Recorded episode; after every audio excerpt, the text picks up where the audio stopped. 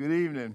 We call the meeting of Liberty County Board of Commissioners to order. Mr. Brown, has the meeting been properly advertised? Yes, sir, it has. Thank you. Uh, Good to see everyone. Uh, Happy day after Labor Day. Um, Hello to everybody who's following us on uh, Facebook. Uh, Thank you so much for being diligent. I hear, I'm getting to hear some reviews now from people about watching us on Facebook, so we hope that we're doing our best to to serve the people well. At this time, we have Pastor Richard Hayes here, who pastors New Day Community Church in the city of Walthourville, who will lead us in our invocation and our pledge of allegiance. Please stand for that. Good afternoon, Commissioners. Yeah. Uh, Special happy birthday belated to our Chairman Commissioner. Thank you, sir. On tonight. Uh, Let us go before the Lord in prayer. Most gracious and heavenly Father, we are so thankful and honored just to be here on tonight. We thank you for how you've taken care of us and watched over us. We thank you for all the many blessings that you bestowed upon us. Now, God, we ask that you would continue to bless and watch over this community, even as we tackle and deal with the effects of COVID 19 and how it's affecting our medical personnel and those that are in leadership making decisions concerning this and uh, those that are being affected by it in their bodies and in their health, Lord. We ask that you would just bless them, that you would watch over them, that you would keep this community on one accord and in good health, and that you would continue to allow us to flourish and to continue to grow. We thank you for what you've done and for what you're getting ready to do. Give these leaders insight and wisdom and understanding and allow them to do the things that will help to better this community and all those that are affected by it for not only now, but even in our future, that they prepare the way. And we thank you for what you're going to do. In Jesus' name, amen. Amen. Pledge Pledge allegiance to the flag of the United States of America and to the republic for which it stands, one nation, under God, under God, indivisible, with liberty and justice for all. Thank you, sir. Commissioner Frazier did indicate that he'll be a little late arriving, so we'll expect him in a little while. Okay, approval of the um, August meeting minutes. So move, Mr. Chairman. Yes. Motion and second, we approve the minutes for the month of August. Any discussion? All in favor, raise your right hand, please. Thank you. Minutes are approved. Um, Awards and presentation, GMAS Award. Mr. Hunter Keys here. Come forward, sir.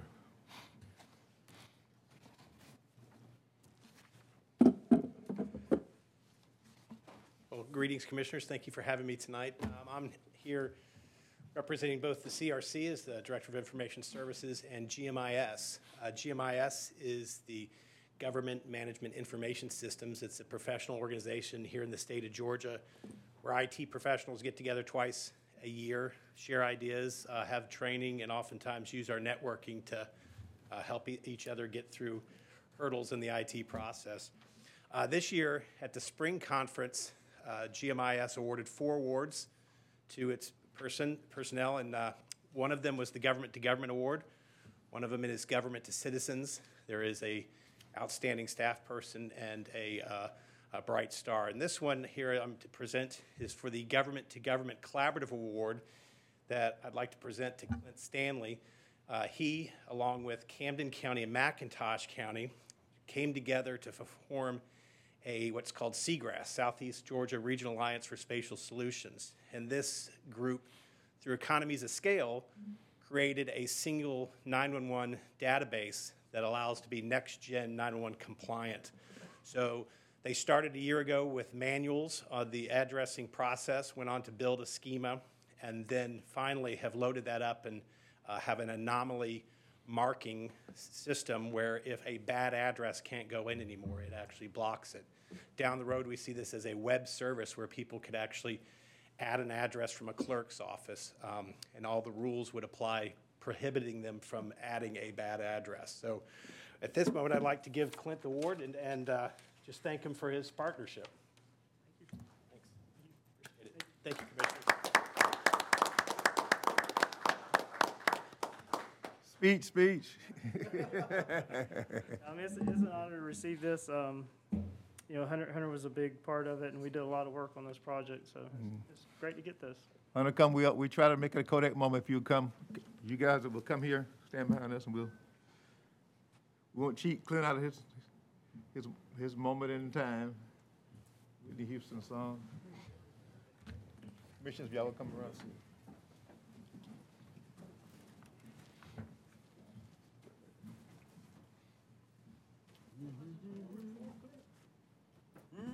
Mm-hmm.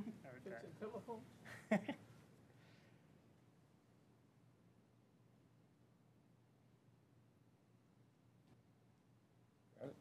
Answer them up. Congratulations, sir. All right. Congratulations, sir.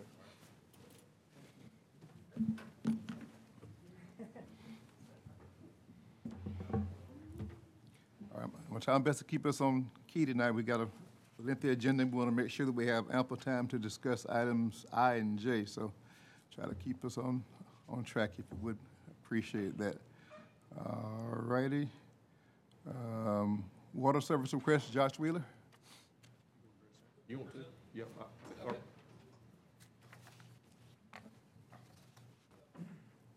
Marcus Sack?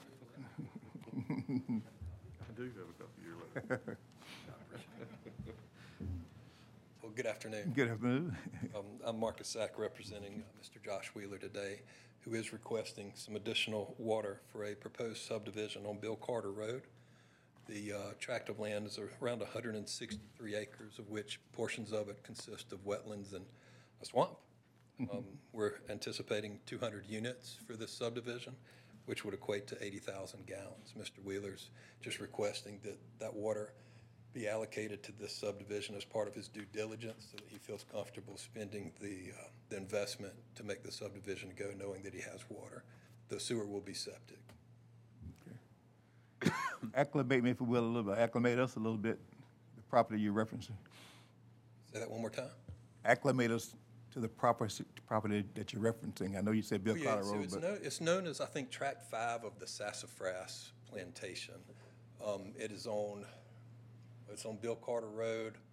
I don't, I don't have a map to present to you. Um, okay, that'd be wonderful. Uh, you know where the Walthouse service station used to be at? mhm. That's about center of that property coming all the way back down to, there's a brick house, you know where Reverend Diane stayed? Mhm. Okay, right across, there's a brick house across from there. Richard A. Jones' house. Mm. So in that area and it backs up to, uh, you know, we built the other house in there.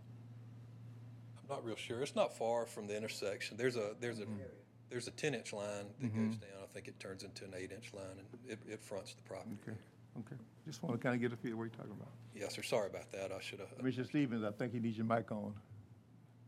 I think you need your mic on. Turn your mic on. Okay, All right. yeah. All right, any further questions from Mr. Wheeler? Well, about- I just got, uh, Mary, now, you said where the, um, Mr. Billy Walthall's service station, is, is this, uh, property includes the service station, or is it No, it's across the Uh, road, across the road. across from- the road Across from the the- road from the service station. from the service station? Okay, okay. There used to be a teaching well out there many years ago, and Well, uh, fish I'm- pond, and I'm not near as old as you, but that, that's fine. I know you were too young for Yeah, that one. okay. I know where it is now. Well, let's say we have some potential for some more customers for our water line. All right. Uh, Two hundred units, Marcus? Yes, sir. We're thinking two hundred units. So, yeah, so that's where it's at. More houses in the country. So that's two hundred, More houses. We're, we're, run- we're running out of country in Liberty County. What, do you know the, the price range, or, or do we have a subdivision, It- uh, it- that, that I could kinda, We're still early on, but it would be typical of what we, we're used to seeing in our subdivisions in, in Liberty County. That price point, you know, somewhere from two hundred to three fifty Oh, okay, on half acre lots, yes, sir. okay, thank you. so he, you need an approval to, this would be the first step? This would be the first step, yes, sir. Okay.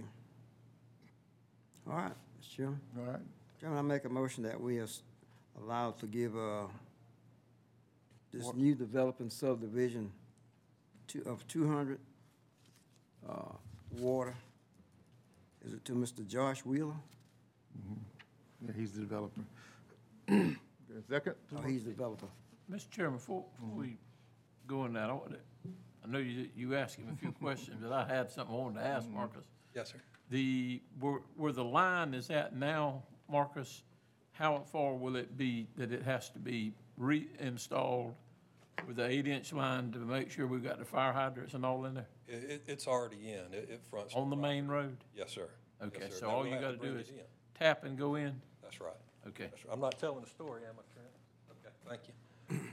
Wanted to make sure. It, Well, I figured been a you little while was, since you I've was looked at it. working with that other, uh, group when y'all put it in, so I just wanna make sure you knew where it was at. yes, sir. No Thank, boring under the road or nothing like that, no, sir, it's on our side. okay? Thank you. That's it, Mr. Chairman, just All right. clarification, wanna make sure we ain't spending no more money. Will you- will you second the motion for me? Yes, sir, I will. Motion is second. All right. All in favor? Thank you. Approved, sir. I appreciate it. Thank you, sir. All right, one step. Thank you for investing in Incorporated Liberty County. Lease agreement, eighteen eighty-one Hodges Road, Sheriff and Company.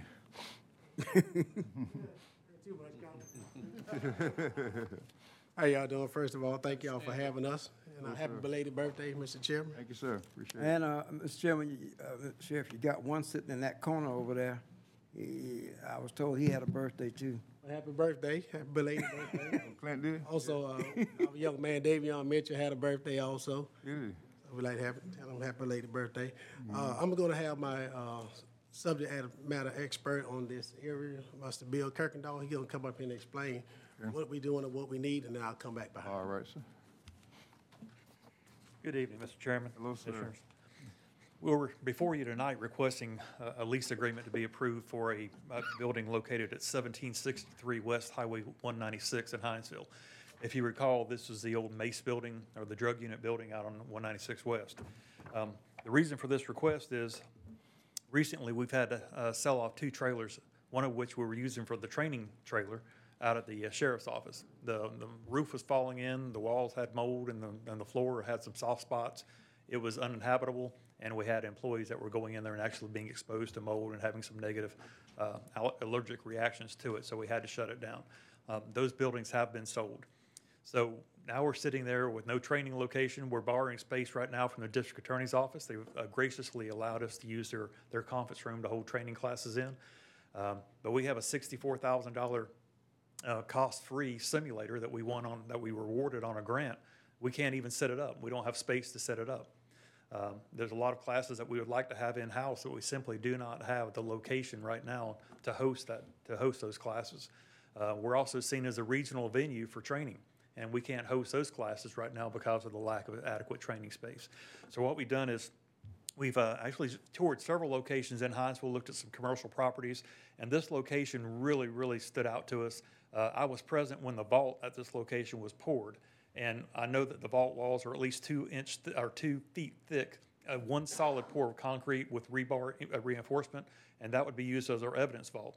Right now, we have some issues with our security of our evidence, and it's spread out in several locations. Don't really want to disclose those in an open forum, but they're spread out in several locations across Hinesville, and the security is an issue. We would never pass a state inspection at this point if we were to have a state inspection today. Um, If we move to the new location, that would all be corrected with, with one move. Um, We've actually we're able to negotiate the lease down and save six thousand dollars extra a year on the lease from what the original request was. And we've been, uh, presented that lease to the county attorney and to Mr. Brown, and they've taken a look at it, and I believe they tweaked it, and Mr. Brown can make his recommendation from here. Yeah, this has been the review, and I know Mr. Davis is here, and I know that, uh, had opportunity to, to go out and meet and look at those conditions that, that exist and don't exist for training out there. So, um, I mean, our recommendation is that we, we ask you to approve that lease at this point till they can have some space there. Okay. Questions? for the- I ju- just have one question. Uh, Bill, I was gonna call you chief again. I can still call you chief. Uh, the, that building out in, in the Hodges Road, um, that's, it's the one ninety-six address. Is that, that's not Hodges Road, is it? No, sir, I'm not sure where this address came from. Yeah, It's actually seventeen sixty-three West. Right, yeah, the, the old Mace building next to, uh, used to be Hoppin' John's, Yes, um, sir. convenience store. Yes, sir. Now, um, and, and I remember that, uh, that was, that was the Mace building, and you were saying something about a vault. So when that building was built years ago, let's say 15, 20 years ago, it was built with law enforcement in mind. It was constructed by Mr. Hodges and, and Kevin with the intention of Mace uh, renting those, that location. So yes, it was built for a drug unit, to be a drug unit. And, and, and what, what, and your drug unit now is a- across the street in the old Heinz House? Yes, sir, it's downtown here. Okay, the, the one that, uh, Dryden gave us, Mr. Chairman, is that, the- that's, that's what it And, is? and the pros and cons of that location, sure, being downtown is great, but we can't make any changes to that location. It has historic value. Well, you, you know, and it, it was a house. Yes, sir. You know, it, it was a house, and, uh, Mr. Dryden, um, gave it to the county, and I think we, uh, the sheriff department at the time went in there and did what they could, but it's, I mean, it's upstairs, and it's, it's, the rooms are real small. I, when Claude was over there, I went over there a few times to visit with him, so it's not conducive to, to, to what y'all need. Very true. And then, you know, and then we have a, a building that's, um, that's mostly constructed for, for the purpose, uh, I, I guess is what y'all saying, with the vault and everything for security and, and wha- whatever else you need. Yes, sir, and it also has secure parking to the rear. That's uh, motorized gate, so it has secure parking. There's a lot of uh, boxes that this location checks for us. Okay. Okay. Any other questions? Mr. Brown, Yes, sir. how long you think we might be at this lease? Uh, Don't know, sir. I, I know, I know that, uh, to answer your question, Commissioner Stevens, we, we've had some initial meetings with an architect to talk about doing some stuff out at the jail location, uh, with training facilities and everything that they need, and, and possibly even some additional stuff that could be used, uh, by other jurisdictions, but that's in the planning stages, hopefully something to consider in your next SPLOST. Okay. And sir, we do have an opt-out option. Right. with The lease as well, so we can back out at any time. Now, I think I saw it, but just for clarification, maintenance on the building, would it be the county or would it be Kevin? That, that's Mr. Kevin. Okay, Mr. Hodges. Okay. So what, what we're looking at here, Bill, is probably sometime in the future is gonna have to be property that you're gonna want to have your, your training as far as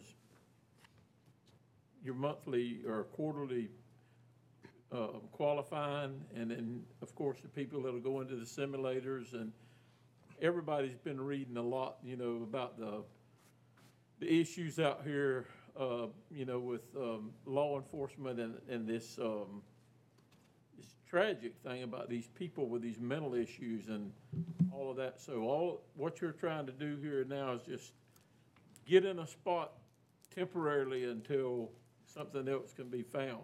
Yes, sir.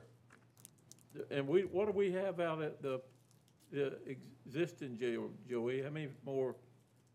I mean, where the trailers are at out there, of course, we're right up in a residential area and next to a school, so, I mean, the jail at one time was in the woods.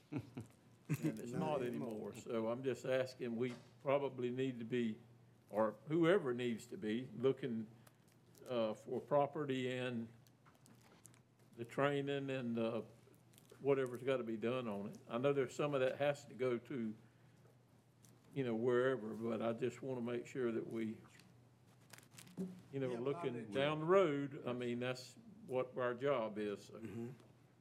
We, we have enough area behind the jail going back toward the old airfield and track. That's enough property back there for us to go ahead and essentially put another building back on that side. So we're gonna have to go and look for some. We already have existing spots.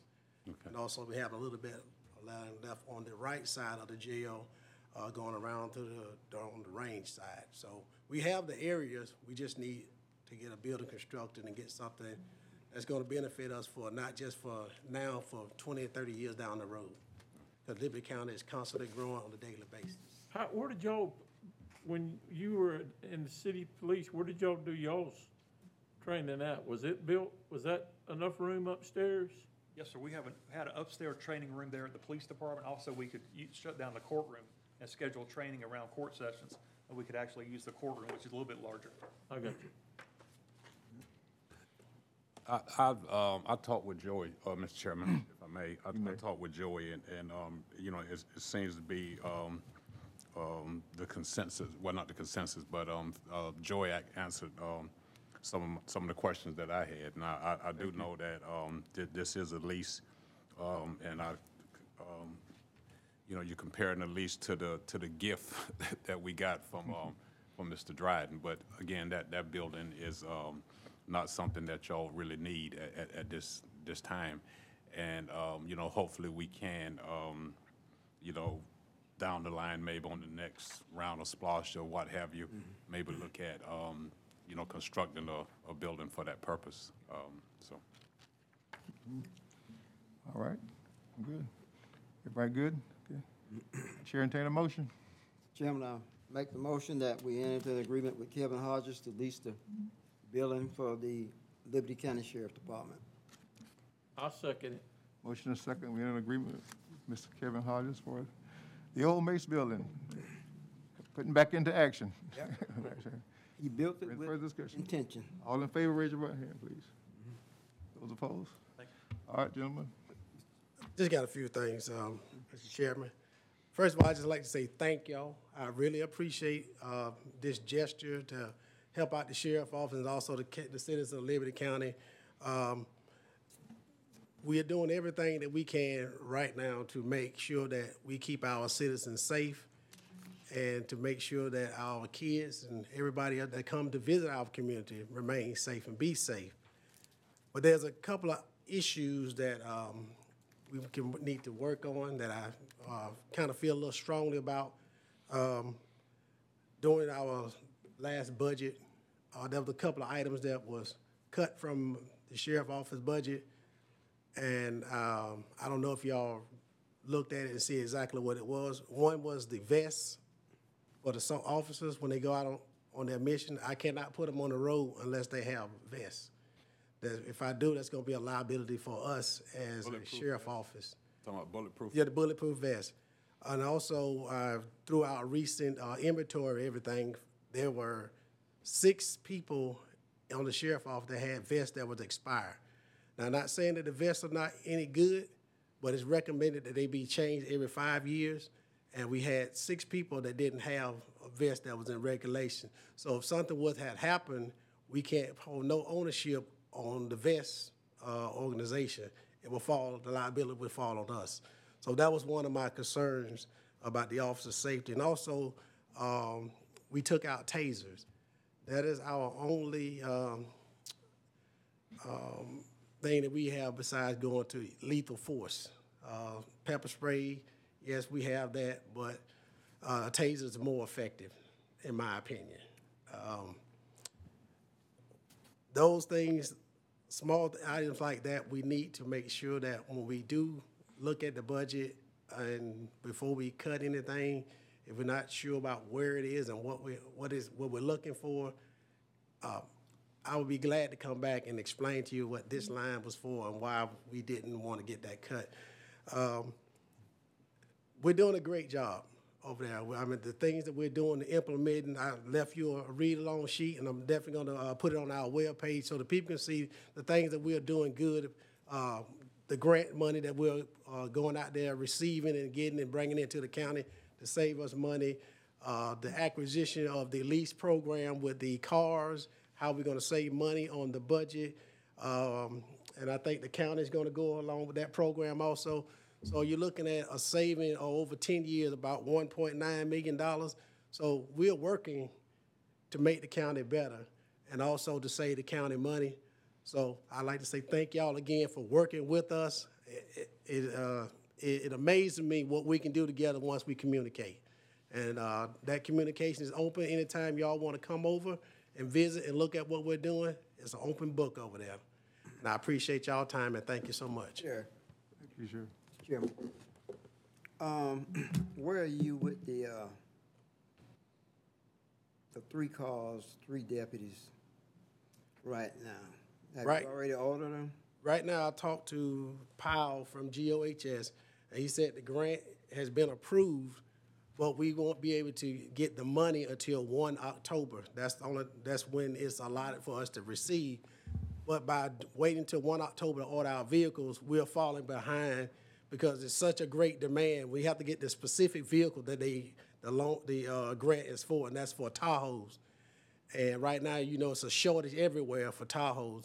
So it would be a good thing if we can get a, a promissory note or something that we can give to a dealership to let them know, hey, we will get the money and we can go ahead and just front it right now. And that money will come back to us on October the first, I if that's something that we can do. Yes, right. Last time I checked, we hadn't gotten notice that the grant had been awarded to us. maybe that's changed. I- That, that's the reason we were holding on the cars. uh, Right, I just spoke to Powell on, uh, Friday, was it Friday? Was that hand across the border at the Florida line? And he told me it was, it was all approved, but we just, the money will not be allocated to us until that day that it was approved for us to get it, and that's on the first of If we can October. just, if we can just get a letter Something in saying it's writing. been approved, then that's not a problem. That's all we needed was just a letter from, Okay, from uh, the state. Yes, sir. Okay, I'll make sure I get that letter. But, uh, yeah, we're, we're definitely working diligently trying to get that done. And, uh, uh, if you look at some of the stats on the, that sheet I gave you, you can see how hard we have been working since January. And, uh, we continue to do that. And you can see that, uh, there's been an alarming rate of, um, Death. ca- meth- deaths in this county Meth. from meth, methamphetamine. Uh, in the month of May, we had five uh, personnel from Liberty County to die because of overdose of fentanyl. And it only takes two milligrams of fentanyl to kill you. And also, we have had an alarming rate of domestic violence here lately, and also gun-related um, issues. Uh, that's i.e., people just firing their guns at, at random, or shootings, or uh, the recent one we just had the other, uh, but other week Yeah. right here in town in broad daylight. So that lets you know that uh, something is terribly wrong when you can just brandish a gun in broad daylight, two o'clock in the afternoon, and have no respect for who you could have hurt, rather than the person that you was trying to hurt. So we definitely have a, a issue with domestic violence and gun control. So um, I don't know if the um, the CARES Act money has uh, started flowing in yet to us, but we need to get on to that because uh, if, if you look at uh, President Biden did say that that money can be used for law enforcement to help uh, offset the cost of hiring more officers for the road and uh, EMS for the stuff that they've done. And also fire. I can't forget about my fire people. We all one, we all one team. So uh, um, as soon as we can get uh, whatever else is going on, Mr. Commissioners, and We, um, that's we on our break- agenda, but we just got to get down to the, on the agenda, sir. nitty-gritty. Okay, well, I appreciate it. I'm, I'm, I'm here with you. I'm not, I'm not uh, pushing you, forcing you. But I just want to let you know that we are here. Whatever the uh, county requires, we will be there to help. It would be a good idea. I told other folks, some other folk are coming forward, so put, put in writing what your request would be, and we'll just put it in the same consideration pot with everything else we've been asked to do too from the CARES Fund. So just put something in writing, Okay, all right? all right. All right. And then we'll bring you back so you can give us a more in-depth Okay. of your report. But this time, we were trying to deal with the lease. If we got that done. Got that done. I appreciate done. that, and thank All y'all right. so much for All that. right, we'll bring you back for the full. Thank you for giving this to us. Okay. We appreciate it because uh, Thank you. it's something we have not been privy to. So thank you for providing it to us. No problem. Anytime you need it, you just let me know. Thank you, sir. Appreciate y'all. Thank you. Thank you, sir. All right. Emergency Hey, y'all don't have to declaration? leave now here. Yes, they do. I mean, y'all come in and get what you want and y'all leave.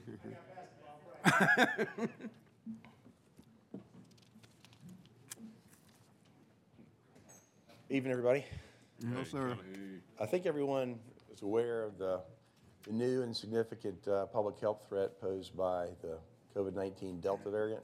And if you folks want to look at the proposed emergency declaration that's in your packet, if you'll turn to page two, uh, you'll see that in uh, the entire coastal health district, and in particular Liberty County, transmission rates as well as hospitalization rates are an all-time high. Uh, And this was, Joey might have more um, current information, but this was as of uh, the beginning of September.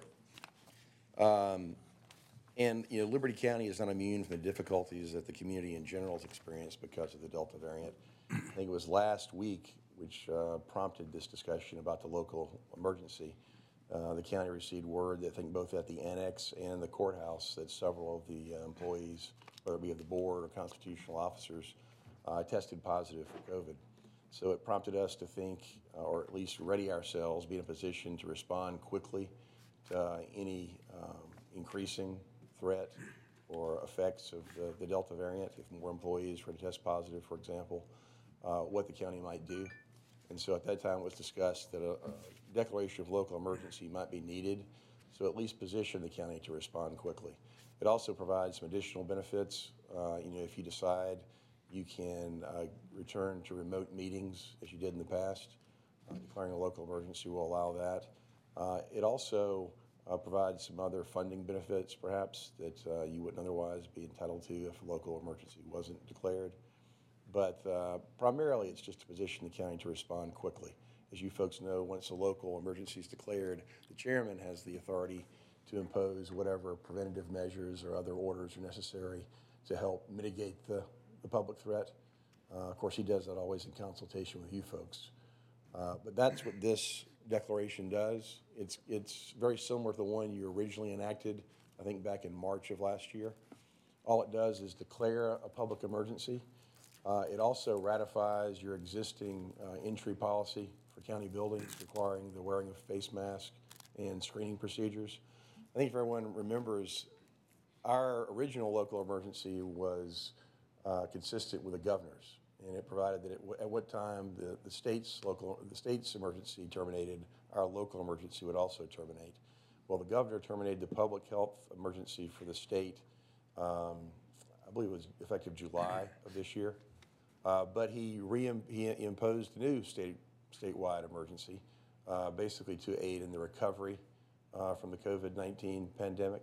And so the state uh, state of emergency is currently ongoing. Um, But this is independent of that. You know, other, other jurisdictions, counties and cities throughout the state are declaring their own local emergencies, I think for the very reasons I mentioned. Most thus far, I think, have only done it to restrict access to county buildings, perhaps modify county services. Uh, But again, if the consequences of the Delta variant become more severe, you folks will be in a position to respond quickly if you would, if you choose to do so.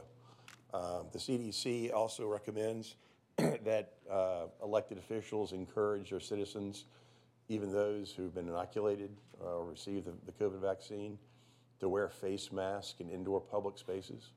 Um, And CDC also encourages local government officials to encourage citizens to uh, explore the, the uh, necessity of uh, a COVID-19 vaccine as well. And that's what your order does. It encourages everyone, does not require, but encourages everyone to wear face masks in indoor public spaces and encourages citizens to consult with their personal, their private physician or other healthcare provider and investigate uh, if they're um, an appropriate candidate for the, for the COVID-19 vaccination. Doesn't mandate, uh, doesn't require, but simply encourages. Uh, And that's, that's the gist of the, of the local declaration. I'll be happy to answer any questions. But again, it's very similar to the one you adopted uh, back in March of 2020. Any questions for Mr. Davis?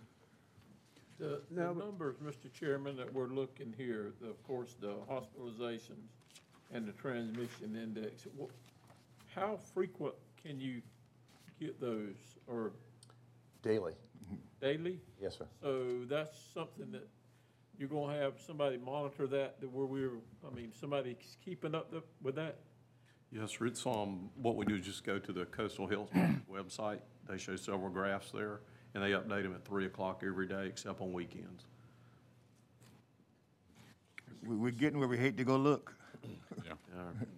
And of course, most of the things the board can do will affect county operations only. You know, whether you want to restrict county services or, uh, you know, close access to public buildings, things of that kind. You know, I I think that, you know, your ability to, to affect or to mandate requirements for the, the population generally, including private businesses, is probably still limited. There's some disagreement about that, but I think it probably is very limited. Uh, So any, any emergency, any emergency orders that you um, implement in the future probably will be specific to county services and county business. Uh, But you can always encourage what you're doing in this, this order as well. Have we done this already? I mean, I know you've got your picture down there on the sign to get, get a shot, but, That was through I the mean, have we encouraged our employees going to be, Yeah. we have Yeah. verbally, or is it a, just a, Verbally. Really? Verbally, we have, yes, sir. Mr. Brown? Yeah. Mr. Chairman, Mr. between the two of you all, I hear what Kelly is saying, but also, what do we have in place? Let's say our employee gets contact, uh, contracts the the, the COVID-19, how are they looked at? Um, Is there any incentive to help them want to go get the vaccination?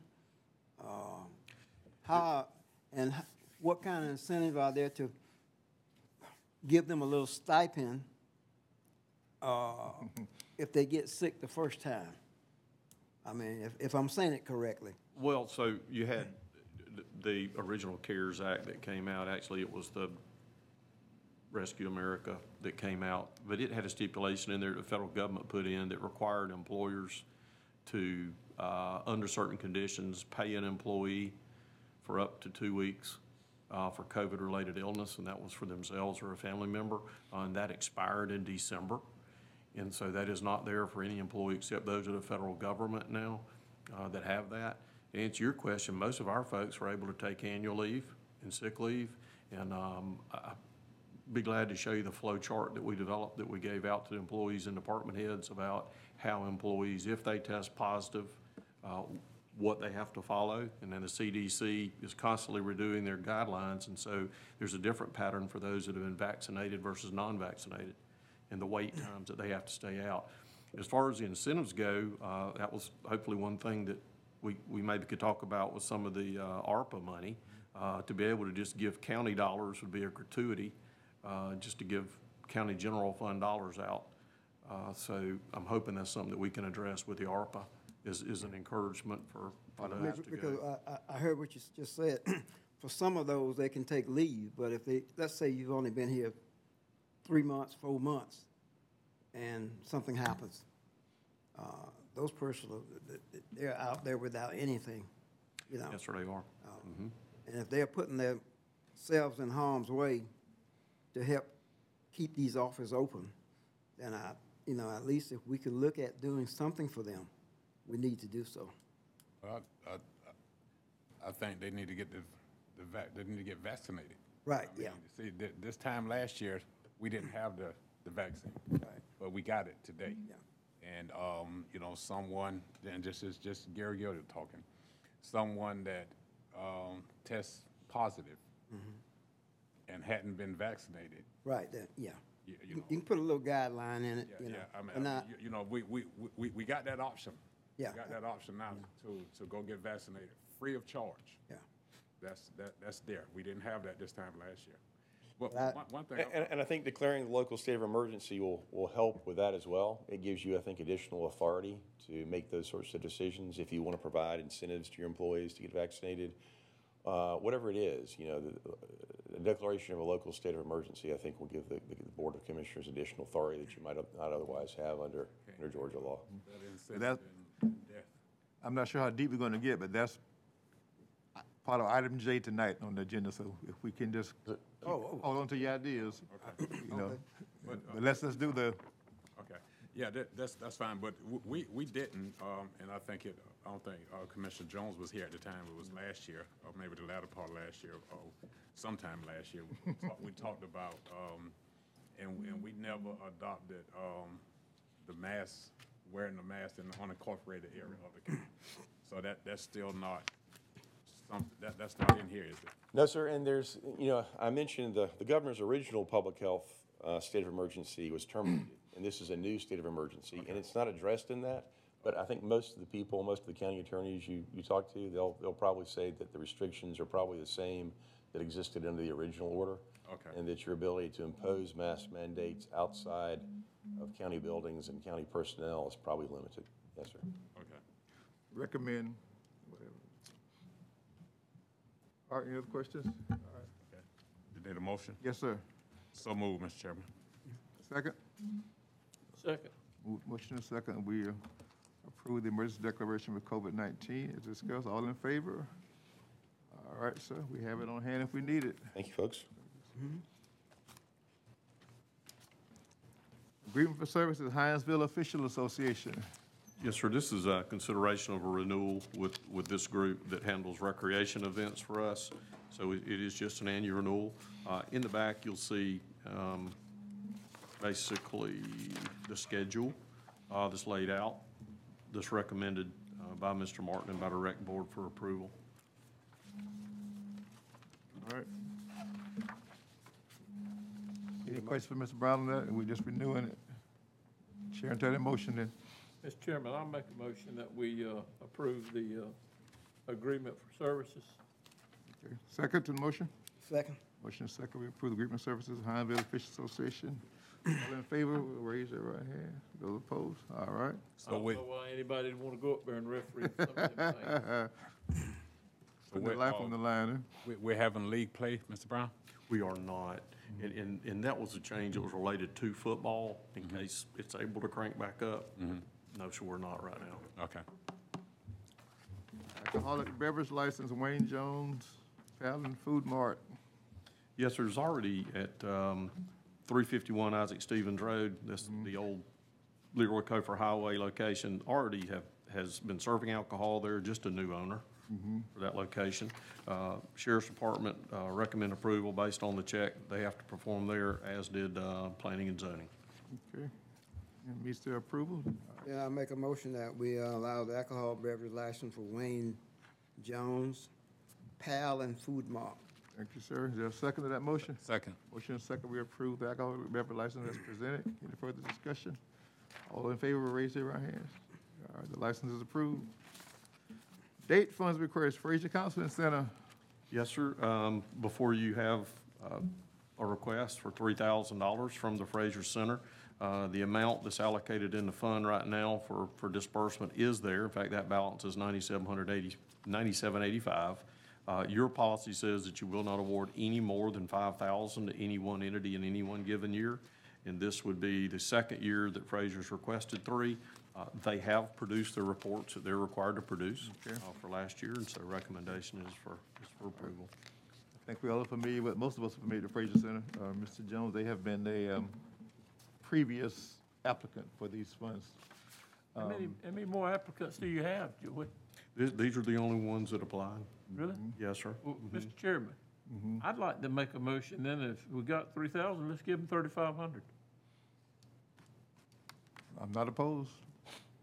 You can give them, certainly give them up to five. Well, I, Thirty-five is, I, I think they, they're showing some restraints, but I think that, uh, they have done a, a good service in the community, and I'd like to make the motion, we just, uh, scratch that out and give them thirty-five hundred. I'll second that. All right, thirty-five hundred it is. Chairman, did, um, don't we have like a, a, a committee for, to review these? Myself and Connie and, Okay.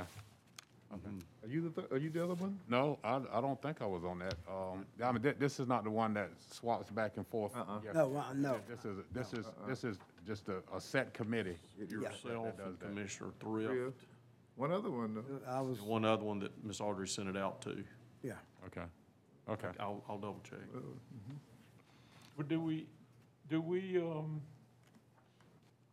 I mean, how many right now do you know of? We've got the Fraser Center. Um, We used to have Helen's Haven. yeah, they were fly, uh, uh, what's it, um, It was three of them. longtime Liberty County family, uh, what's his name? Uh, Tri-County? Tri-County Tri-County. Protected? Yeah, Our children. right. Okay. But, but That recently, was Papa, Papa Dotton. but you know, you gotta meet their criteria, so that may be part Right, of it. I understand that. I just, Yeah, I I understand. knew there was, uh, There's more than just, right. Yes. The phrase has been consistent. Okay. All right, and I'm trying to save time, so, but in, in the essence of time, Mr. Bryant, sometime you will indoctrinate this gentleman on how those funds are accumulated, so you know the background of that. Give you a little, have we got a motion and a all, second? all in favor? Thank you, sir. All right.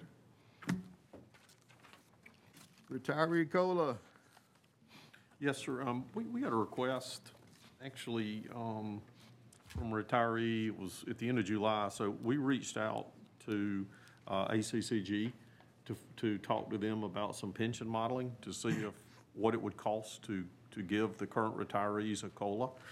Um, and they came, subsequently came back to us. Um. Chairman, you and I had a conversation, they actually ran a couple of different options. This is one-time COLA, it would be a continuing COLA, but there's nothing that is automatic at this point in your policy or in your plan. But we had a model, a two and a half percent COLA and a three percent. Uh, the three percent COLA uh, would only increase the county contribution level by sixty-nine hundred dollars a year uh, to do that. Um, I mean, our recommendation is you consider it. We look back to try to, to figure out, you know, uh, when the commission last tried to do an adjustment, and I couldn't find any, couldn't find any documentation as to, I, I know that it's been done once, but it was definitely a long time ago. I know there's been some, Just uh, for a little bit of conversation, I got a letter today from Social Security, and I'm sure you probably got one too, or it's coming, Mr. Chairman. I know Mr. Stevens has probably already read his, but they said that they were going up on, or taking out more money for, for, um, you know, Medicare, Medicaid. So what you thought you was getting is all gonna go toward Right. paying for stuff, so, um, Joe, this, is this is a one-time six, uh, Y- Yes, sir. Yes, sir. It, it, it's, it would return each year, but I'm, you know what I'm saying, is, it's not, uh, it's not the bonus type anything, it's just, Okay. yes, sir, it, it would be a three percent increase in their check. Now, Commissioners, let's see, Joe, did you make this, a- you, you did make it a voting item. Um, I know, catching up on the email, this is kind of what this has been about, you know, we have some people who, how many people in that pool about, I know it's not a lot, it's not a big, large pool of people. They've been inquiring, you know, about I thought about that number a second ago, and I'm sorry I didn't look it up. For their retirement pay. And we had not done that, nor has it been our policy, that's what Joey is saying. But he di- did the research and, and we can, um, at sixty-nine, sixty-nine hundred dollars a year, make a one-time COLA adjustment for, for our retirees. I, f- I forgot too, Kim, you forgot how many is? Yeah. That's what this would do. Because there've been some requests for it, so, so, so it's at the commissioner's discretion. Well, um, I, is this a, uh, item to be voted on, Joy, or do we need to If- put it in? No, sir, I mean, you can. I mean, basically, it would, we would just increase our pension contribution. By that amount a year. Do you have to advertise anything, or just something that we can just do No, right sir, here? you can, mhm, Do it right here? can do it. You're here. I, I'm I'm, I'm comfortable with it. with it. I'm Uh, comfortable with it. Mr. Chairman, I'll make a motion that I'm we, uh, comfortable we, we, uh, go along with what's been presented here this evening. Okay. I would like to say, though, that I, I know that the conversations that we've heard, that we've not looked at it, and I don't know whose fault it is, uh, but let's try to put that on a five-year look at if we have to. Uh, and then if we see something change during the year, then we want to add some more contribution, let's do that. But they're ret- retirees, you can look at it two ways. They're not working here anymore, but there's times when they can be helpful to not just us, but other citizens, and we want to make sure that we've got the camaraderie is still there and friendship. That's his motion, will somebody second it? Second. Which is second, we approve the recommendation from staff, three percent COLA for our retirees. Uh, Joe, when will that become effective? I will have to check, Mr. Chairman. I look at the timing of when those checks go out. I'd, I'd hate to, I'd hate to understand. guess. I, I, I would want to say it would at least take a month to get it into place. All right. Would be a subsequent month, but I'll, I'll definitely come back to you and I let you know know it's for coming. sure. All in favor? Those Yeah, opposed? and- and, and Joey, if, if you see, uh, Mr. Charles Schuman, I mean, you know, I, I worked down there, then after I left, my brother Ricky worked down there, but he, he always liked Ricky better, but tell him I'm the one that's, that's giving it. I'm the one that just voted to give him, I'm the one that, Gary Gilliard, I'm the, I'm the one that voted to give it, to give him a raise. He's probably sitting right there watching you I, I right hope, I hope he has, oh, Mr. Schuman, did you, did you get that? Okay. he has no shame. Board of Commissioners redistricting process. I see There's a slide up on the screen, so. May actually let Clint, if you don't, if, I'll tell you what, I'll get you there. This, this is a presentation that was done by, obviously Gina Wright, who's the director of, uh, reapportionment, at the Georgia General Assembly. Uh, You're familiar a little bit with that process. We've, we've talked a little bit about it. I, I made you a copy of her whole presentation. We definitely, for the sake of time, won't go through that because it just talks about a lot of history in there. What I do want to do is, is go forward to the one that deals just with commission, commission districts. And this is a process for local governments uh, that we'll be following. Uh, Mr. Jimmy McDonald, who y'all are familiar with, you may remember Jimmy used to run the Office of Reapportionment up there. So uh, we're lucky to have him local now. He has actually agreed to help us in this process, to help y'all in this process with your cohorts at the Board of Education. And basically, just, just a quick overview here. I won't read these slides to you, but one significant note, uh, Senate Bill 177 that was approved in 2019 changed the process just a little bit, and it- it organized the steps. We'll talk about that. Here it is. You have to basically request a legislator to sponsor you. That's not really a problem. I would think that'd be Representative Williams that would do that. Does not have to be. Can be any, any senator representative. And it just says here that, you know, if you have any other requirements, you have to check that. But basically, they agree to do it. That legislator then notifies uh, reapportionment office, and you run an ad that basically, um, even before legislative process starts, you, you can go ahead and notify the public of certain things that you're doing in the redistricting efforts. That, that's really the only significance of Senate Bill 177. Um, Basically, you have choices about how you want to work on your maps, whether you want to do those locally or whether you want reapportionment office to do that. Uh, We talked with the chief elected officials, actually, the chairman of the school board and, and uh, Chairman Lovette were there, Mr. McDonald was on the line. Uh, It's, it's recommended that we go ahead and do that locally. If you go through the reapportionment office, you, you basically have to go up there, schedule a meeting with them. They're gonna pull up the district information for you, and you sit there, they give you about an hour, maybe hour and a half block of time, and that's about all the time you have to work on it. Uh, Additionally, they're gonna take the first crack at the map. Now, I'm not, I won't, definitely won't downplay their abilities, uh, except that they don't, you know, possibly have the, the input or the insight that y'all have in your jurisdictions. So what's been recommended is that we do that locally, which is what we did last time. Uh, We, over at GIS, uh, Mr. Stanley and um, Whitney have already downloaded a program, that, in fact, that the reapportionment office uses called Maptitude. That program will allow tho- that block census data to be input into each district, and then it allows you and your partners to actually manipulate that data by moving streets or moving lines on the map. You'll be able to do the same work locally and spend what time you want to do it, rather than having to let reapportionment do it in Atlanta under, under a, a, a line like that. So it's gonna be better to do it basically here. This, this is basically what we're talking about. You'll draw the desired map, and then you'll submit your map to the Office of Reapportionment. Uh, uh, if, if you read the background data, basically what you're after is one person, one vote. So your districts need to be balanced as much as possible.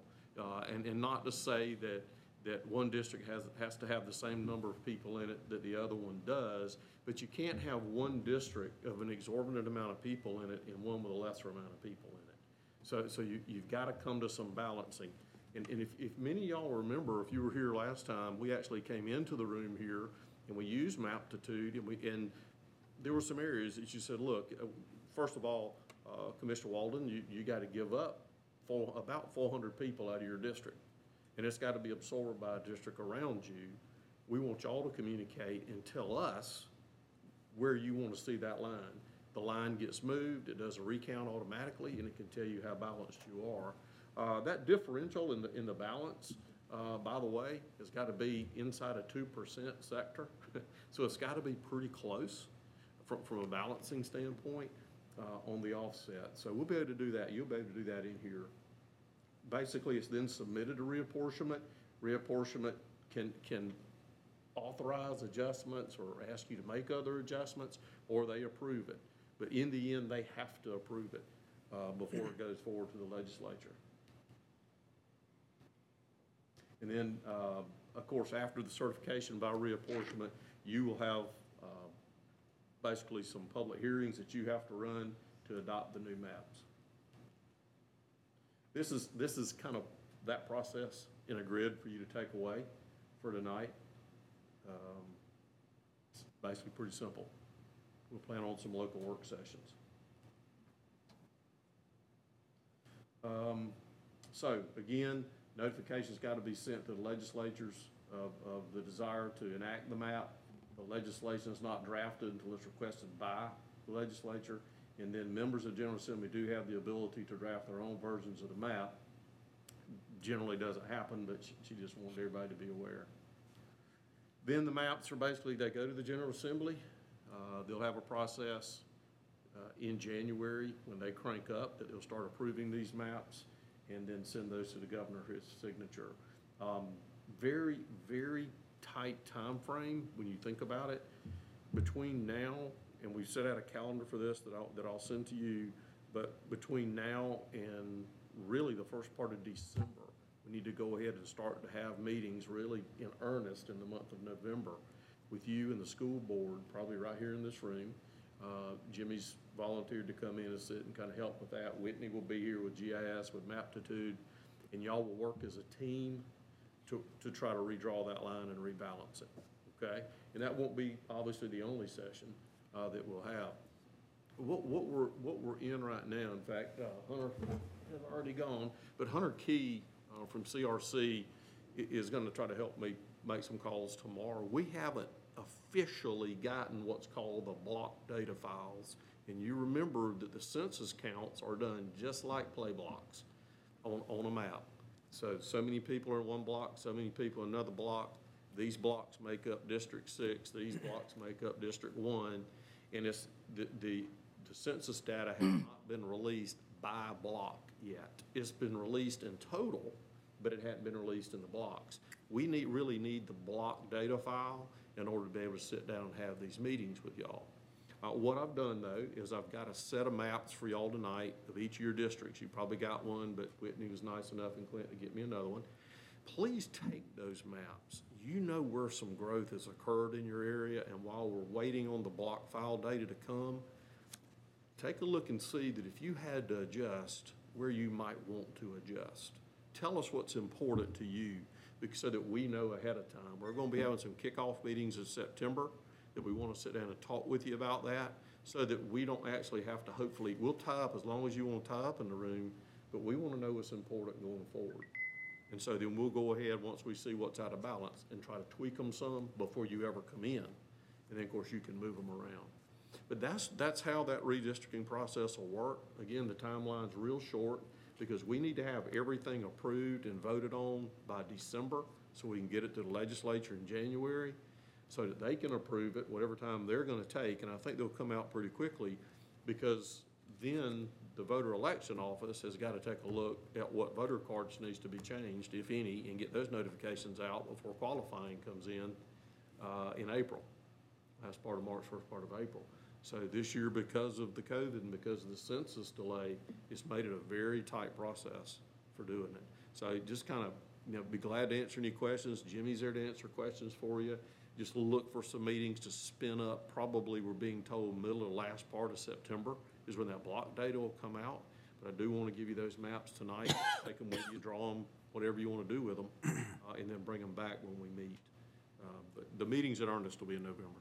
Yeah, uh, Mr. Chairman, uh, Joey, my, my, my district, um, I mean, um, was, was kinda, uh, gerrymandered. And, you, you know, so if, um, if you move the lines, do you still keep that, um, the gerrymandering in, in place? Um, you know, because I, I, I live in Hinesville, and I go through and pick up Walthourville, and I get Homestown from going down Long Reach Road. And on the map, it's, it's continuous.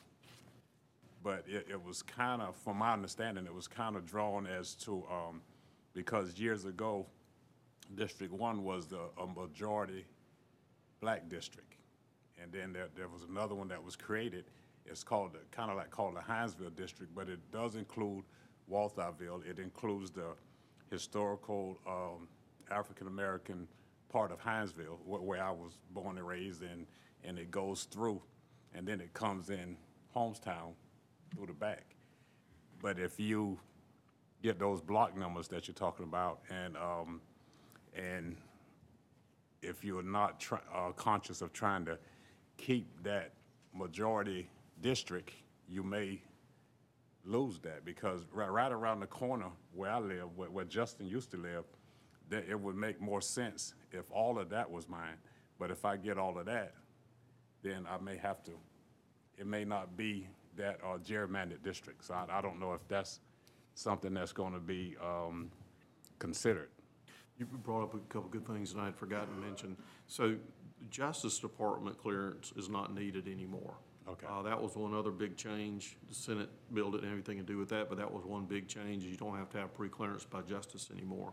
However, when we talked about that, since Liberty County has traditionally, and other counties have traditionally had a, a large major, one exceptional minority district, that will probably be the goal again as reapportionment looks. So um, we- we would, we, I'd say we, but I think uh, in talking with Jimmy, the goal would not to be dil- to dilute a primary minority district again, would, would- would be, would be still to have one. That being said, the census lines are really supposed to follow natural boundaries, uh, roads, they can follow waterways. Um, do they always do that? They're supposed to.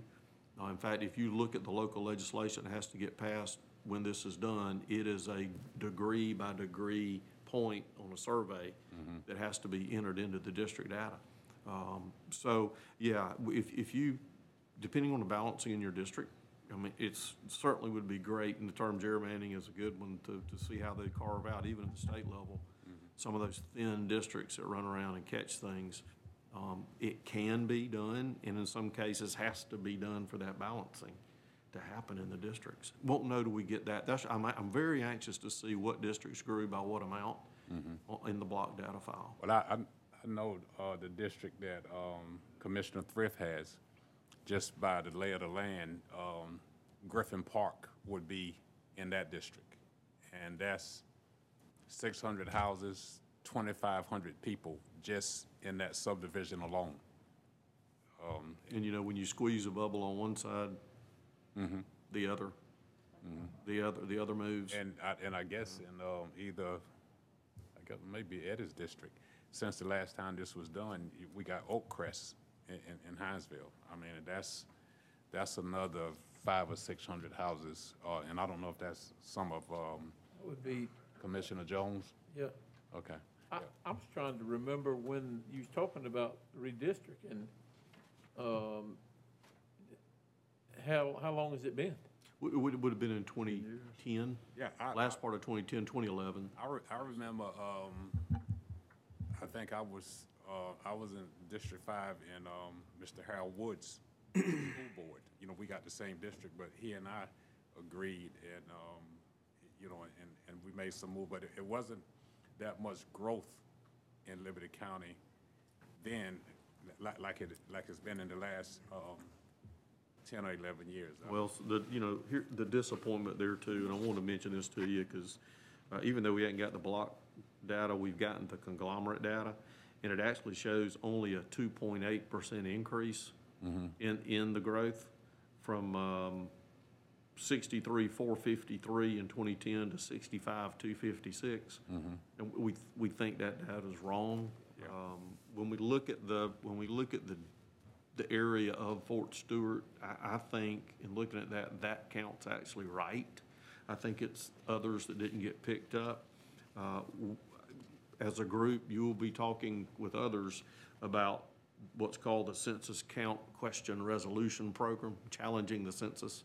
Uh, basically on that data, it's not real easy to do. In fact, it's a, a nine-step process you have to go through.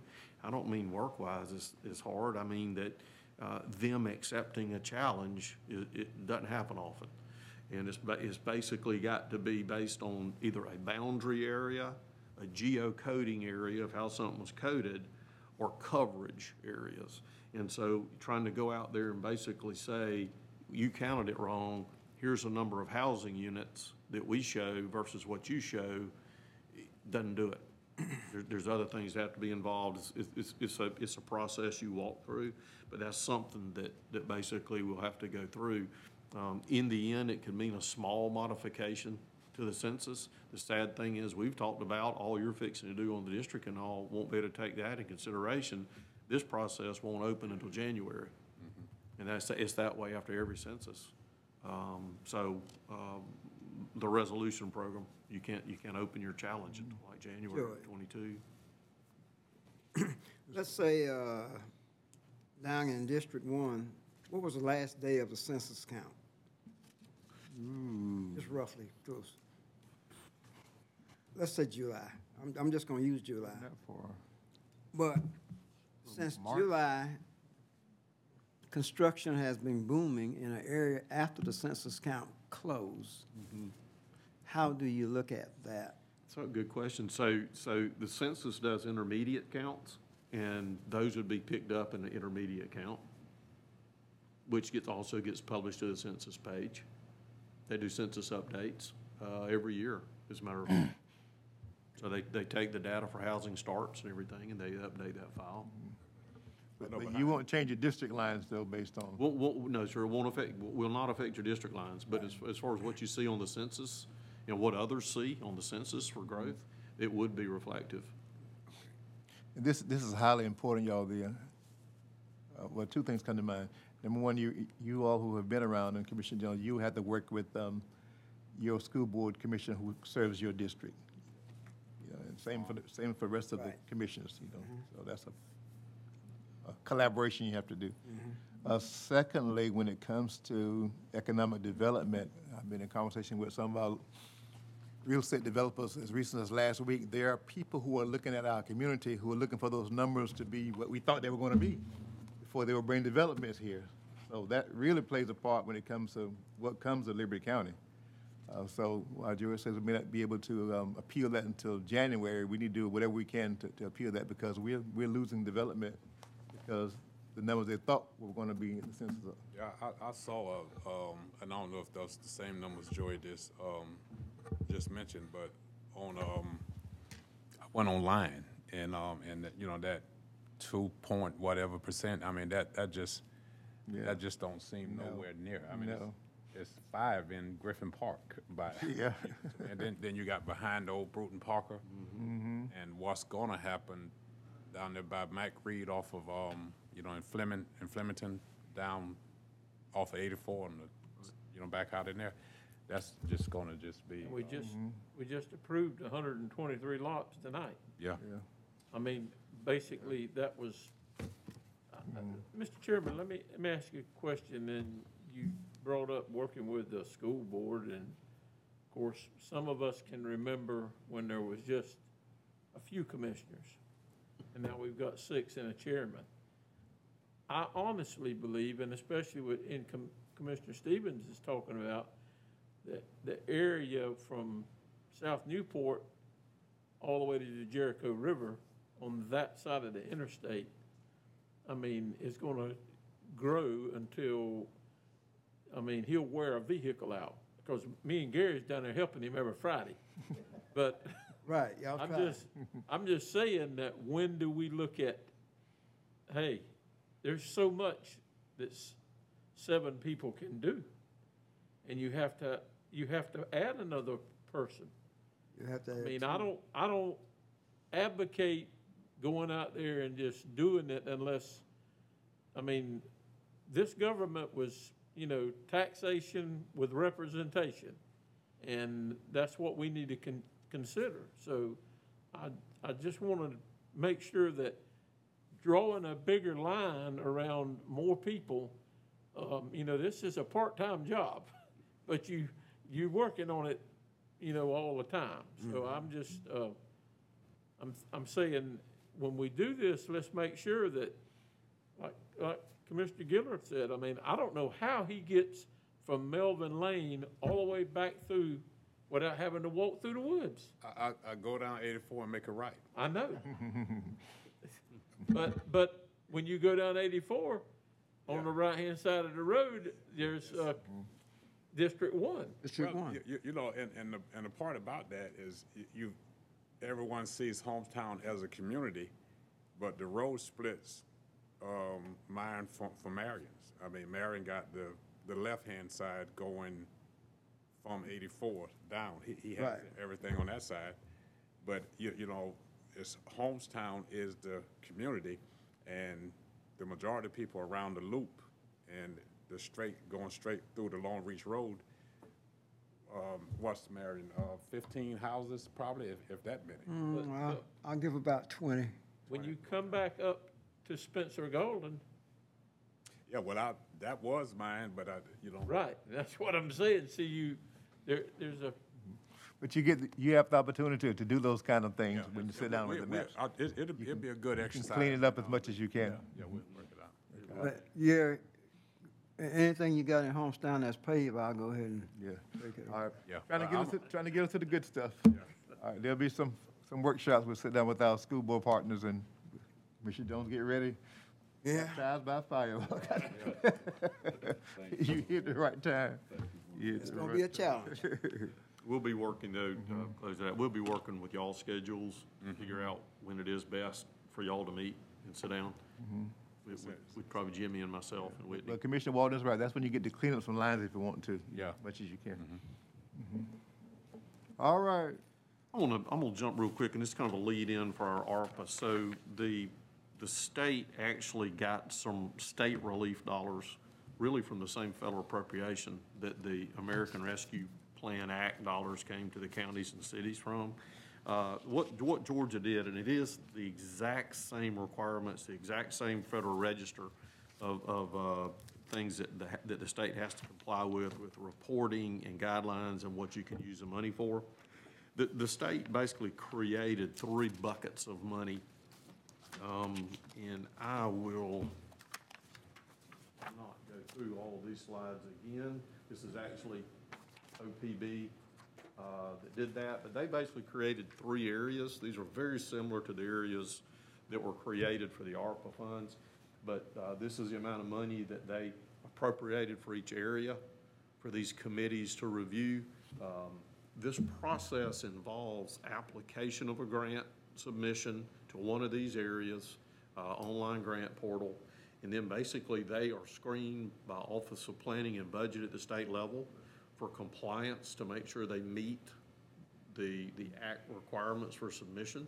And then they're handed to one of these committees. Uh, the committees are formed of public and private people. Uh, some state division heads are in there. And they will basically then go through and score those grants. And in fact, in here,